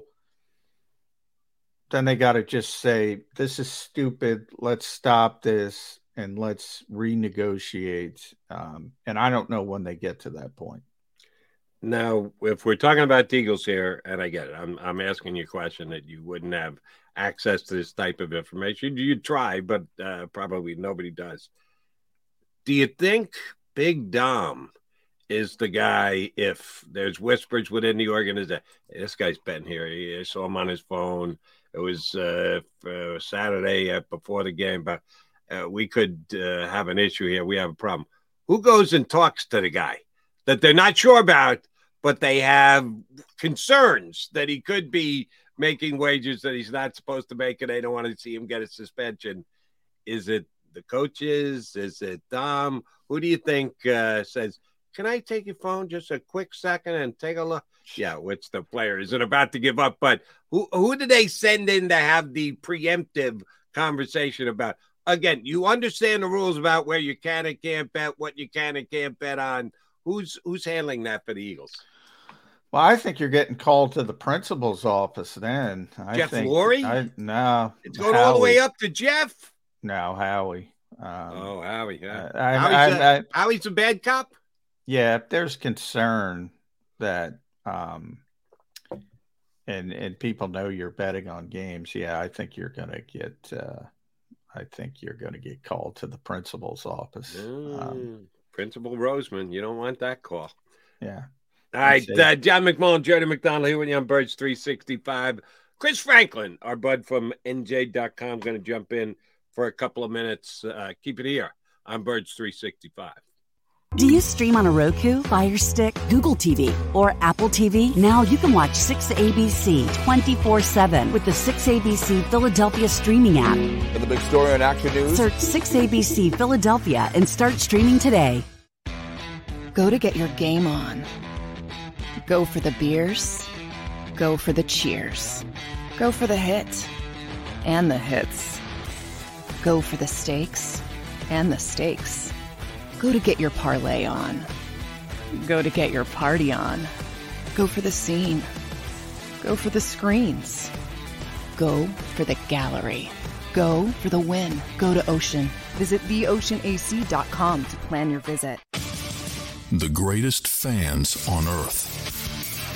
It's a bold statement, but would you expect anything less from Philadelphia?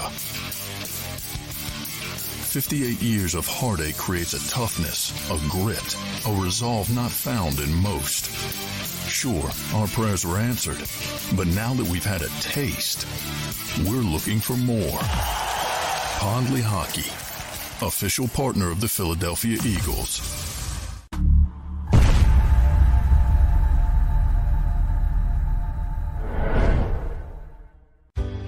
Go passionately. Go fearlessly. Go confidently. Go Birds! Go confidently towards your goals with First Trust, Philly's hometown bank for nearly ninety years, and the official bank of the Philadelphia Eagles. We're focused on getting you over the goal line. So go with conviction. Go with trust. Go Birds! And go forward with us by your side.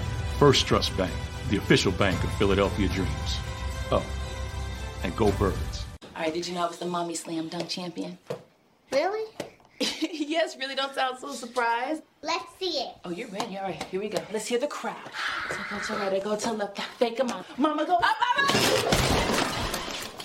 She did it. Again. You can't avoid gravity, but United Healthcare can help you avoid financial surprises by helping you compare costs and doctor quality ratings. United Healthcare. Uh-huh.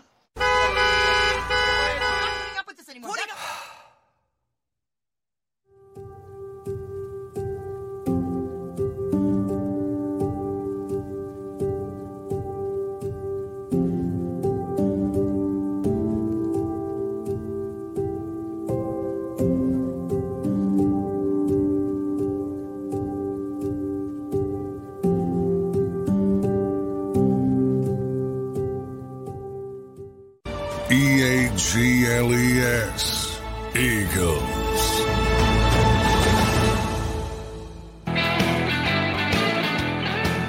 You got Mac and Mac here, McMullen and McDonald. We are graced with the presence of one Chris Franklin from N J dot com. He's back in church again with the crossover. It's right. Good to have you. Good to have you here with us today, Chris. Appreciate it greatly. Uh, the Church of the uh, Gloucester County Times. Uh, I, I have to go to confession a couple of times. Um, I, I need to, I need to absolve myself from journalistic uh, stuff I've done. Um, I had not uh, used the Oxford comma in the right position. Oh, and, uh, I, I the lead. You know, I I have to absolve myself now. Uh, peace, peace be with you, Chris. That's uh, two Hail Marys. What's uh? Uh, since I, and I didn't mean to do this, but now that you went there, I'm going to follow up. Um, I could I could get you in a lot of trouble by saying what's the thing that most sucks about the job that you have. So I won't say that. Uh, but instead, what is the toughest thing about your job, your outlet, the people you do it for, the team that you cover? What's the toughest thing in Chris Franklin's occupational uh, life these days? I probably, I just kind of wish he had more football. I'm one of those guys, like, I, I like being, I know it's a practice and you don't really get to, like, there's not much going on. I just like being near the field. I like seeing all the little details. I'm, I'm that geek that looks going, wow, they have the new drill. Let's see how they incorporate into the office or how this one is. That's the one thing I'm like, I, I, I have a problem. Uh, I, I have a serious problem. Like, I'll watch the general, like, give me all I'm, the I'm with you, Chris. I was all excited by the seven on nine. I had never seen a seven on nine drill. You usually see nine on seven, where it's offense with the nine, defense. You work on the running game when people used to work on the running game. The Eagles had a seven on nine where they left the two edge rushers out there on seven on sevens just to sort of mimic the the pass rush and have the guys chase behind. Yeah, I'm a geek with that kind of stuff. I thought that was interesting. Yeah, I think that's important, especially seven oh nine, get a true truer feel, because there's only so much those orange pads when they're coming towards you, simulating the fifth tackle. Like, yeah. okay, yeah. It, it feels or like a Madden part of the game. Broom, you know, the yeah. broom. Uh, blow over the broom. Something yeah, like I, that. I, I like that stuff. Like, I I, I miss, that's the one thing I probably say. That, that and I wish we had more people down in South Jersey, but that's about it. The massive disrespect shown Jalen Hurts by Chris Sims, ranking him number seven coming into this year. Seven's yeah, pretty good. I'm beating the snot out of Chris Sims, and I'm sorry. At some point, you just got to go, this guy's poked me in the eye three straight years. I picked him outside the top forty. He plays in the twenties. Oop, I look like an idiot. I pick him number twenty-three. He wins, uh, almost wins the M V P, his second best quarterback in the league. Oops, I look like an idiot. How do you come back again and put Trevor Lawrence ahead of uh, Jalen Hurts? Do you think Hurts gets anything out of this as far as motivation goes, or is he just so focused and locked in that idiot talk show hosts like Jody McDonald get more worked up about this than he actually does? Chris Sims does a good job, did a good job because he got us talking about this. Because I think a lot at this point, I think now it's just like, okay, let's see how I can do this. I get riled up. It's just, I, I, it, I just look at that and I'm, I'm looking at the list and some of the things I'm like, okay, yeah, seven. Now I probably put them, I probably put them two, I probably put three, two or three somewhere in that range because right. it, to me it's really tight when it comes to uh, him and Josh Allen. I just look at like so the, he's getting to talking. And I think for motivation, no, I think the biggest motivation for Hurts was walking off the field, having to look back at the yellow and red confetti that was going flying around, and he had to walk back to the locker room knowing that he wasn't going to hold the Vince Lombardi Trophy.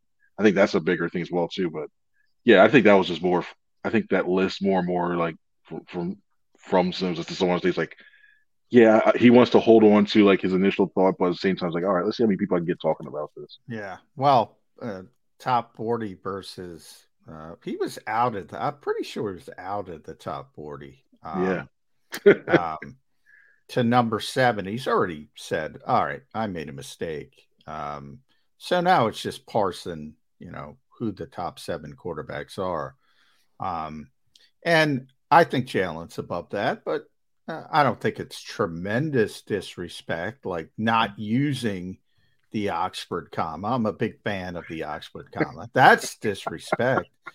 Um, but, but nonetheless, I, I do think it's kind of amazing. We were just talking about this last hour, Chris. We don't talk about Jalen Hurts. The only time we talk about him is when Chris Sims pops his head up and gets us talking about it. Now he's just constant. It was the exact opposite last year. You were on the show. We were talking about Jalen Hurts. Can Jalen Hurts every do, day? Jalen Hurts do that. Um, now, whether he's number seven, number five, number two, number one, as he was on one day in February, even though he lost the game because he played better than Patrick Mahomes, I will go to my grave saying that on that particular day. Um, he's good. It's kind of amazing the, the the progression in twelve months. I think that's what a lot of hard work does for you. You saw that put in whatever when he went out there, whatever he learned while he was at out there in South Southern California, and coupled with actually being in the same system two years in a row, I think that was the biggest key for him. And now you get him in, in probably for what like a like basic term, like pretty much the same system now, probably with some little variations now in year three.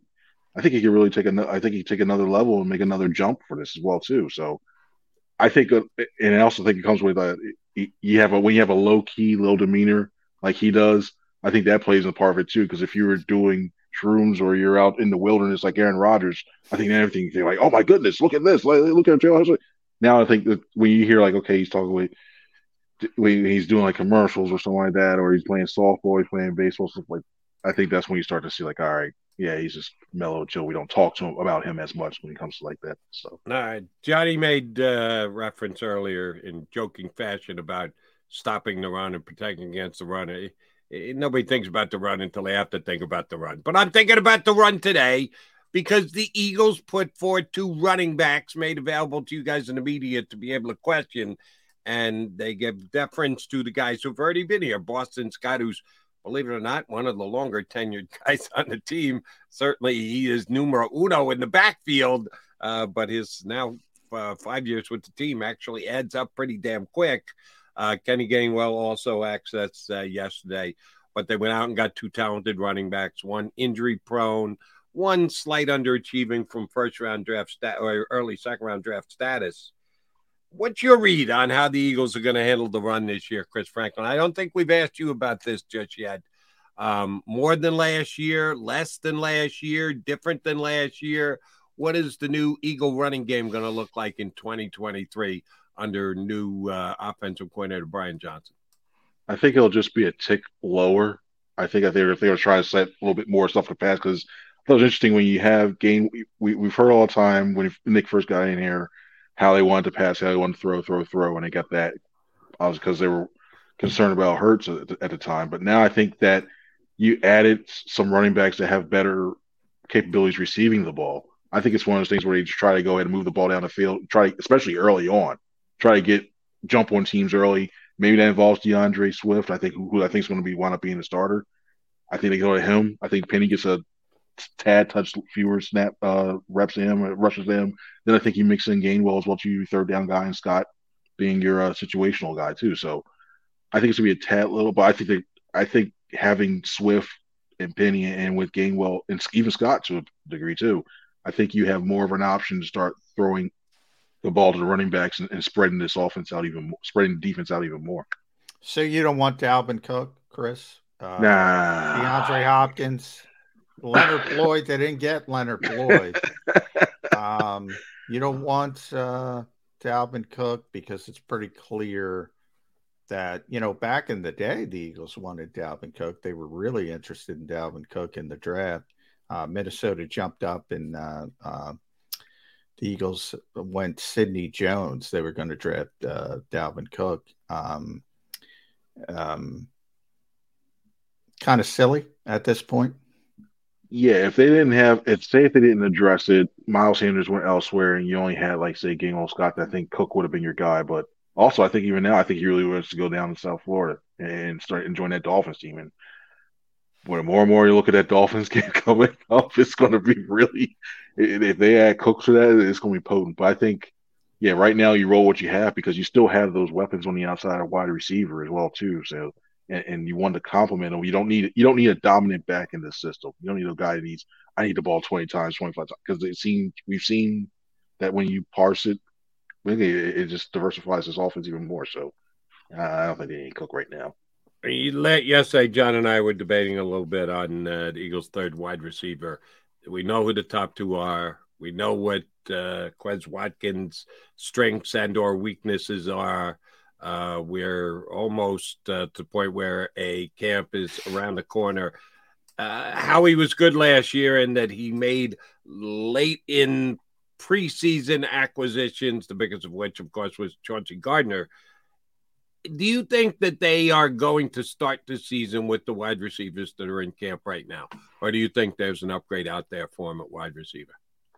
I think they're going to start with the four. The, the, the main four is Olamide Zaccheaus. I throw him in there as well, too, because I look at what, like, the, even though Quez had took that step back and he has, he, he still has that speed to, like, you have to honor it because, you know, he, I think it's more like a, a forty, fifty, fifty-five percent chance, you know, he's going to catch that ball in that situation going against the safety and judging. You hope it gets up to sixty in that. in that range. So I look at I look at him, I feel saying he he's going to get a lot of play just for what he can do for everything else underneath. And I think Zaccheaus, I think it's going to surprise people. To me, Zaccheaus is going to be like a Jason Avant type guy. Like he's not going to blow past you. He's not going to he's not going to run the, you see the wheel routes and he's going to be a burner, but he's going to be that guy, you know, you see the first down marker, sits down, find it. Hey, I'm open, I'm a target, and they hit him that way. I think he's more of that one. So I think given that you also have A J. Brown and Devonta Smith, given those those other elements that you have on there, I think they stick with the four, barring unless one of those guys get injured. If they do, then yeah, I think they're in trouble. You know, one of my criticisms of, of Nick and, and Shane, uh, and there weren't a lot of them last year because the offense was so good. Uh, but one of them was, you know, you, you've heard Nick kind of pay lip service that everybody plays everywhere, wide receiver. You know, A J can play. Um, obviously, he's an X, but he can play in the slot. He can play Z. Devontae can play in the slot.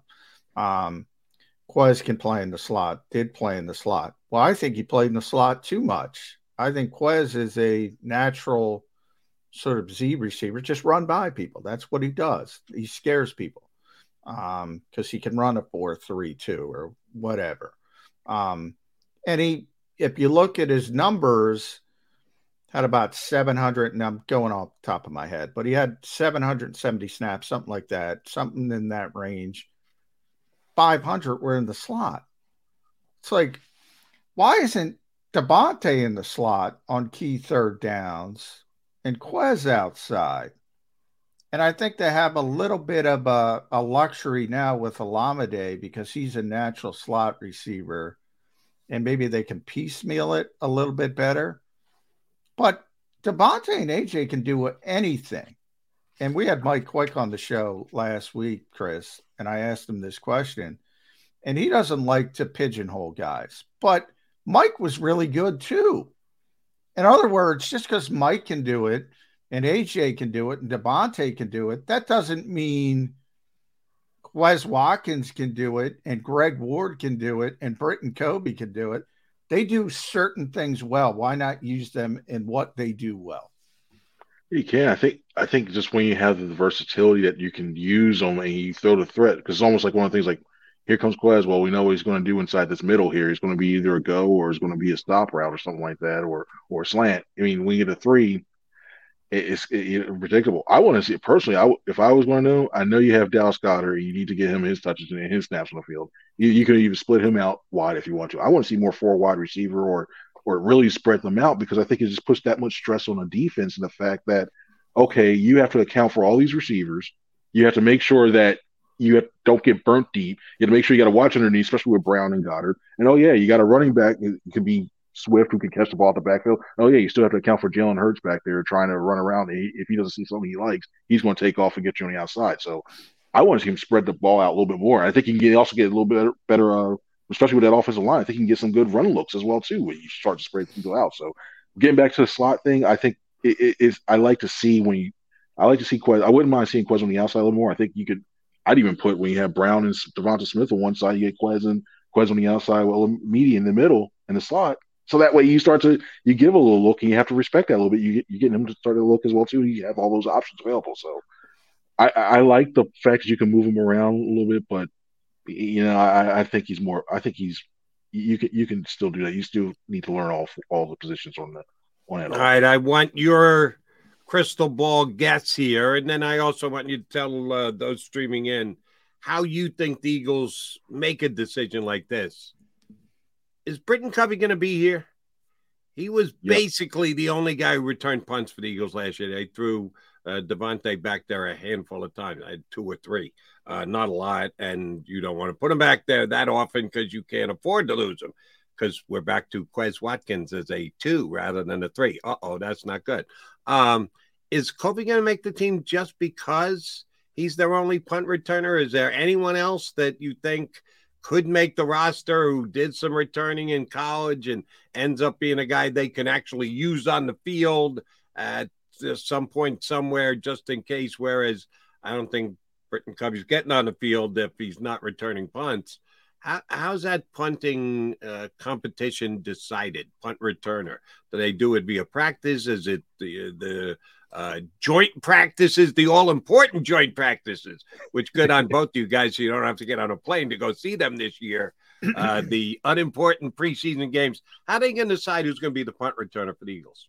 It's going to be consistency during practice, and I think in those games, because you see, you get used to seeing those two punters all the time. You get to use how the ball's coming off their legs. I think it's going to be more of those things where those joint practices could help, and also the gains. But I really think I think this team carries six wide receivers, and Covey's going to be one of them, because the one thing that they really pride themselves on is not turning that ball and muffing the punts and giving teams a chance to basically have the ball deep in their territory. So he's he was able to consistently catch the ball. We've seen him when it comes to either practice and mostly in the game, stuff like that. For he did a good job making sure the ball didn't hit the ground. So I think he's going to be a guy. I think he makes the team as that five. I think if you're looking for a six wide receiver, I think he'll it, or backup the guy, other guy who would be a good punt returner. You don't want to bring him in that situation is Devonta Smith. Right? Yeah, they, I mean they have Olamize Zaccheaus doing this stuff in a pinch. I mean you can you can have Watkins doing it in a pinch.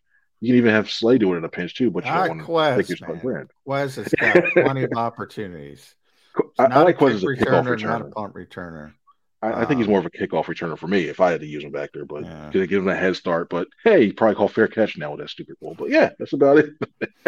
That's true. I think Britton's going to make this team. I, you know, people kind of slept on him late in the season. He started getting some returns when the blocking got better. Um, he had a big return in the Super Bowl that was kind of overshadowed by the other guy, but nonetheless, he had a big return. Um, and he looks quicker.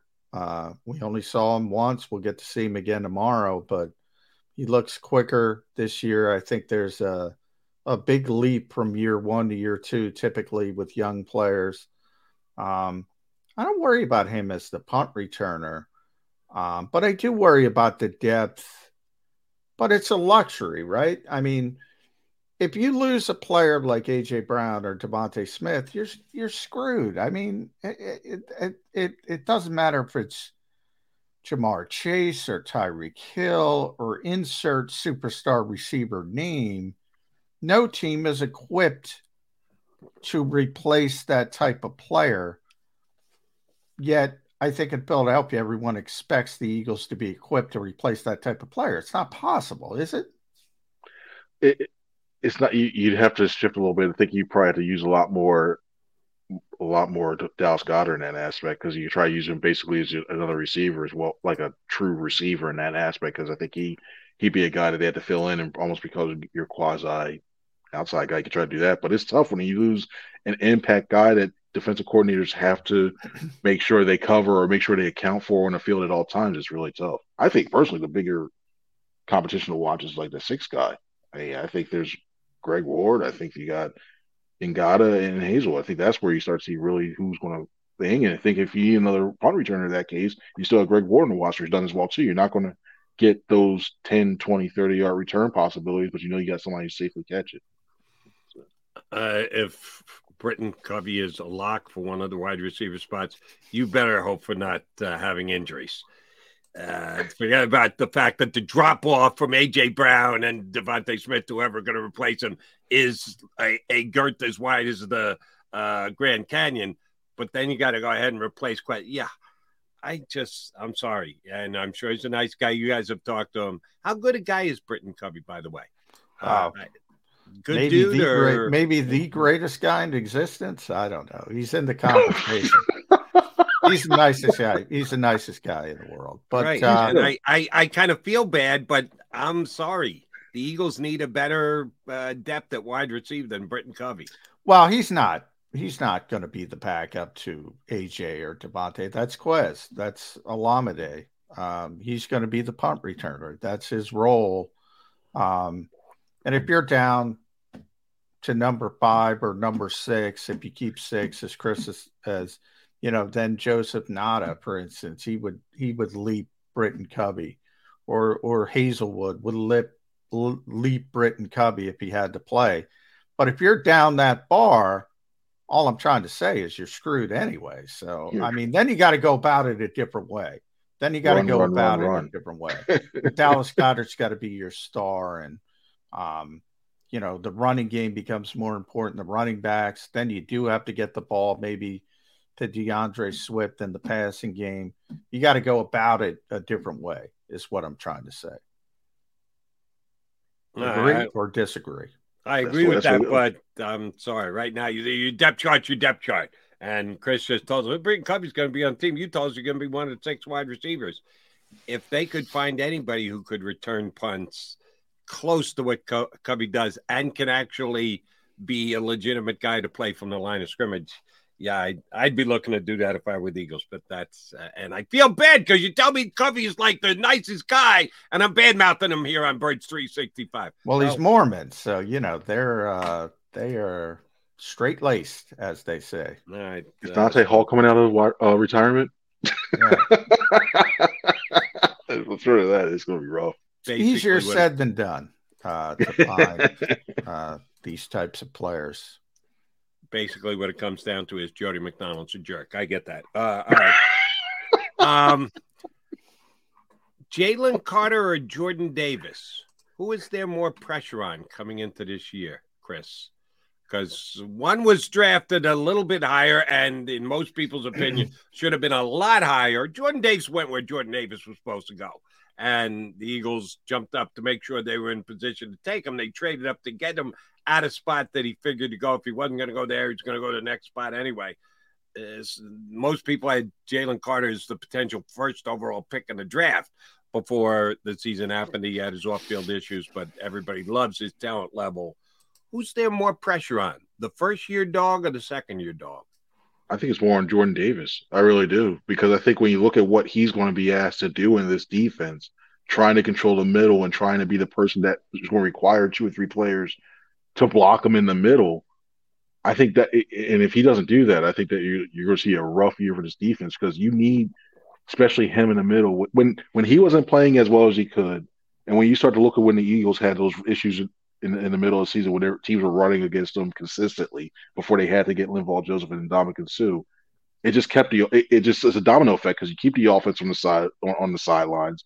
You're just wearing down a defense overall and just makes comes easier move. So I think there's more pressure on him for him to play to the level they expect him to play. I mean, Jalen Carter, he's going to be relied on a lot, I think, early on, especially as well, too, given look at the early look at the rotation, what he can do in that defense and everything else. But I think you can get by with where he's going to play on that defensive line. I think you'll be okay with that. But if you don't get Davis to get that pressure in the middle, you're affecting the other rest of the defensive line. You're affecting those linebackers mm-hmm. who are not the biggest guys to begin with. So if you start doing that, that could have a domino effect, I think, down the line this season if he doesn't play well. By the way, I think you're one hundred percent right, Chris, in everything you just said.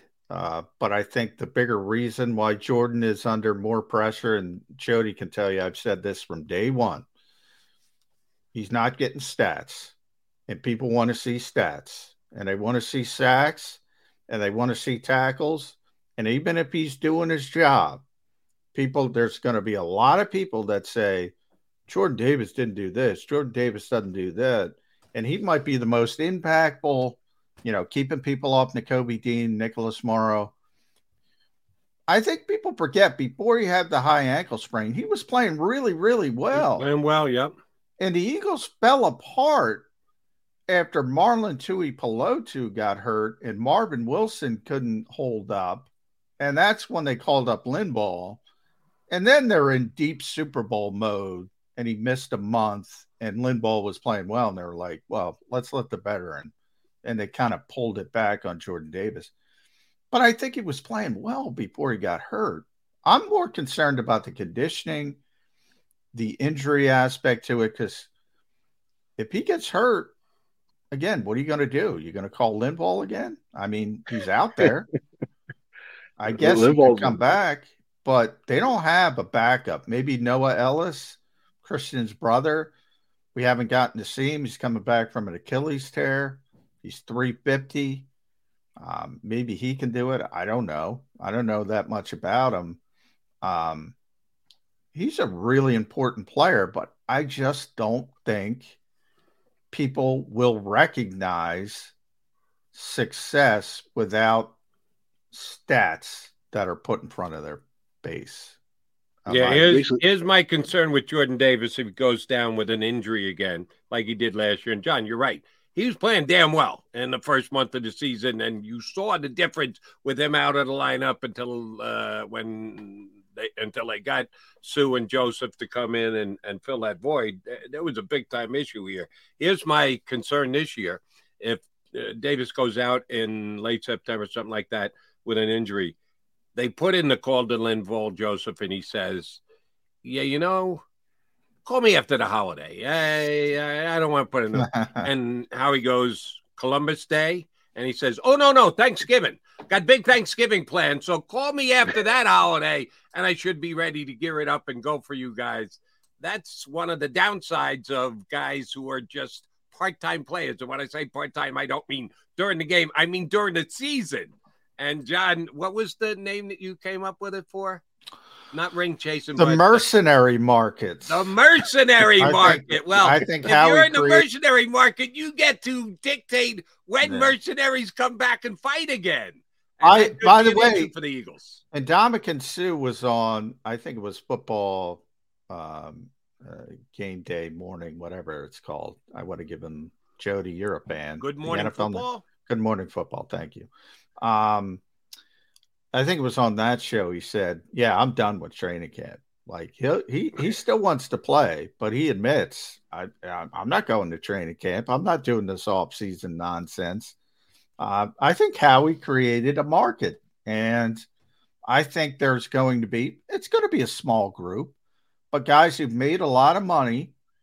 So, you know, and Ndamukong Suh doesn't need the money. Right. Um, he doesn't need the aggravation, but he can still play.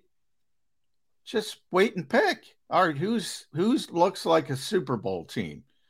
You need a defensive tackle? Yeah, I'll play for you. I think it's uh, smart, but Linval's made a lot of money. Um, I don't think there's a lot of people in that category, but I think he created sort of a new market, like the buyout market in the N B A. I think, you know, Howie's ahead of the curve, man. That's what I give him credit for. Yeah, cause, cause, and, you know, they that's where you got to hope by that time you got to get out to a good start, because if there's something like, say, about if they're treading water at five hundred and, like, looking at yeah, us a wild card team, yeah. That's not going to work. Yeah. Good luck. Like, come to us. You can play, you can be the sixth seed and you can play uh, no. on the road. Like, yeah, I, I'm going to go try to get a ring over here. I'll see y'all later. Good luck, right. though. Yeah. Chris Frank. Put the pressure on you. We were talking about who's got more pressure, which of the two defensive tackles from Georgia on the Eagles going to have the biggest pressure. I'm putting it on you. I'm going to put it on McMullen afterwards, but I'm going to let you go first. um, tomorrow you got uh, your last media session for a while because there's no mandatory minicamp, so you're going to have to wait till action camp before you get to talk to any Eagles again. Uh, uh, Sirianni's basically a given. You got to get the coach once on the record before uh, the camp shows up. Player and or other coach. John's gone down the Brandon Graham route a couple of times now, and Brandon Graham missing. We haven't gotten Brandon. That's weird, man. What the hell? Hey, McMullen gave me one hundred percent or it's going to be yeah. Brandon Graham, and he hasn't shown up yet, so you got to give me one other guy, coach or player, not named Nick Sirianni, who you guys will get to talk to tomorrow. I'm cheating hard. I'm completely cheating on this one. I'm saying Jalen Hurts. No, no, yeah, I'm cheating. You are cheating. I'm, I'm cheating. Yeah, yeah. Actually, we already know. We're only getting. Yeah, that's what I'm saying. I'm cheating on this one. Yeah, I'm going. Yeah, yeah, but yeah, uh, if if it was, if I'm going off the board and say that Hurts is not. So do you think it's going to be just Hurts and Sirianni tomorrow? Or is it going to be yes. somebody else? Yeah, yeah. We are. Yeah. That's why we had the Tuesday media availability because we're not yeah. going to get. The, uh, it's just Thursday. two. It's it's just the two. coach and the quarterback tomorrow. Yes. Yes, it's getaway day. Yeah, I, I'm getaway. One bit like it's, it's, it's, it's, it's the last day. Of, it's like the last day of school. Like go Everybody's out, like, out, out. Yeah. Just don't Move. go to cheerleaders. Don DeSantis saying, just don't go to cheerleaders. Put on that one. That, go over the bridge. Was, was cheerleaders uh, where Aguilar got caught? Yes, or, yes. That's, that Aguilar. was just, that was the joint. All right, good. There were two other oh. players with him that shall remain nameless, but if people remember, they remember. Chris Franklin, you're allowed to go to cheerleaders. You're yeah. going to have to answer to a higher power over your shoulder, uh, but ne- neither McMullen or I are going to call you on the carpet for that. It's a Never fine been. establishment. I'm just saying the Eagles stay uh, stay away from cheerleaders. Any of those type of establishments? I've never been. I can honestly say I've oh, never wow. been. Wow. And he does it with a straight face. I appreciate I, it. That's true. That's true. I, I'll keep the reason why off that one because I think that's uh, that's Birds three sixty-five After Dark. But I, I've never been. That's I've you never would, been. You and Britton Covey. You have never. never yeah. That, you know what? Yeah. Uh, yeah. Who knows? Maybe Tanner and K two. Who knows? I don't know. Throw him in there. See, Frank. Always uh, a pleasure. Appreciate you jumping in, bud. We'll talk to you again in a couple of weeks. All right, thanks, guys. Thanks for having me on. Thanks. Have a good one now. That is Chris at Franklin. C. Franklin News. Make sure you read uh, Chris at N J dot com. Does N- a tremendous, tremendous job. N J dot com for Chris Franklin. Funny dude. All right, uh, McMullen, McDonald coming back. You know what we're going to do. We're going to put a bow on the show.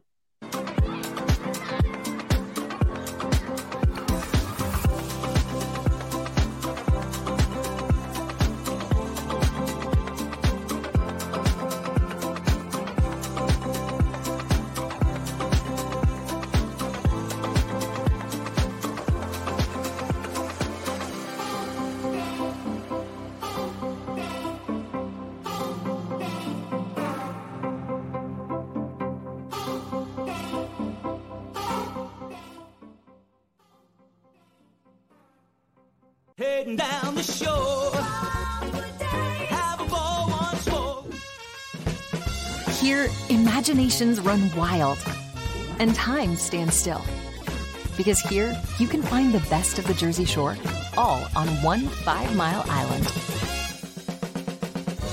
So leave the old you behind and get lost in the woods. Wow, wow, wow,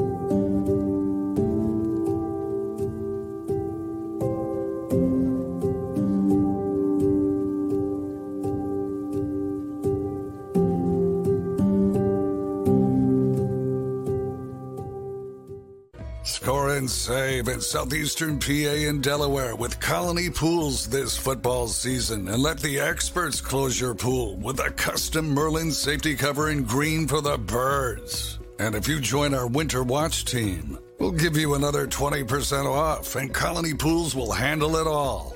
Keep your tiles on your pool, not in your pool. Fly with Colony right now, birds fans. Visit fly with colony dot com. Hi everybody, my name's Jason Lombardi. I'm an inspector at DryTech. At DryTech we offer three major services, the first one being basement waterproofing, the second service we offer is foundation and structural repairs, and then the third service that we offer is mold remediation. If you feel you are having a waterproofing issue, give DryTech a call or check us out online.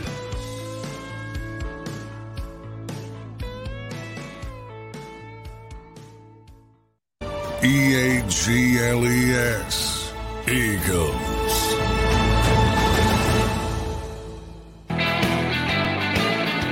Last couple minutes for the uh, Mac-a-Mac get-together here on Birds three sixty-five. We were having some fun with uh, uh, Chris Franklin and saying, you know, before you go out the room, you can go to a little uh, holy water and then head out the door. Do us a favor. How about hitting that like button before you get out the door today? Uh, where the algorithm is uh, always a question. So you can give us a hand. You make us look good. And we need it. Take a look at McMullen and I. Yeah, we we could use a little help with looking good. So uh, feel free to hit the like button, like, share, and subscribe uh, to your boys here on Birds three sixty-five. All right, you, you're going over the bridge today, huh? A little... Uh, no, I am not, Jody. I'm not allowed to say that. So I'm All not right. going over the bridge, but uh, I might be going over the okay, bridge. Okay, you might be going... Right. Uh, sorry, I'm, I'm blowing your cover here. Uh, so... With the fact that tomorrow is the last practice before they take basically summer break, which is only about a couple of weeks before camp gets underway anyway, um, are we assuming that the Eagles' first-round draft pick is staying here in Philadelphia and is going to continue to hang with his Georgia buddies now relocated to a Northeast city like Philadelphia, or is he getting out of Dodge too? Because... That That's an ongoing story. We knew it from the time the Eagles called out his name at number nine. Can Jalen Carter keep his nose clean here? Um, anybody uh, passing any information and or rumors as to what Jalen Carter's going to do during the downtime? Because he seems like he's acclimating himself well here to Philadelphia. Is he going to stick around? Um, I doubt it. Um, I don't know that one hundred percent. I mean, it's a long time, July, uh late July, uh, June sixth. Uh, most guys scatter throughout the country. Do you know what the first home. day of camp is? I should know, and I don't. No. I'm apologizing for it. Oh, they haven't announced it. They won't announce it until mid-July, uh, is my guess, typically. Um, it'll be late July, you know. Um, but, no, I mean, guys go home, and it's their right to go home, and I, I expect him uh, to go. And that's when we see, you know, it's sort of become a cottage industry across the N F L where guys have um, specific coaches, uh, you know, quarterback tutors, pass rushing specialists. Jalen heading out to the West Coast again this year, or was he good enough uh, being runner-up for the M V P that he says – Nah, I don't need to get. No, he already said he was going out again. I think he, are, he he's already been out there, so I don't know if he's going to go back out there um, in this. Um, um, you know, from he'll be down in obviously Houston, the Houston area, but um, yeah, everybody's offensive line masterminds. Lane's a big part of that. Tight end university, uh, Dallas Goddard's a big part of that. So you're going to see all that kind of stuff. Uh, and that that's all over the country. And, yeah, right. guys aren't, you know, guys who live here stay here. Guys who don't live here year-round, they usually go home. And I imagine Jalen will probably go home.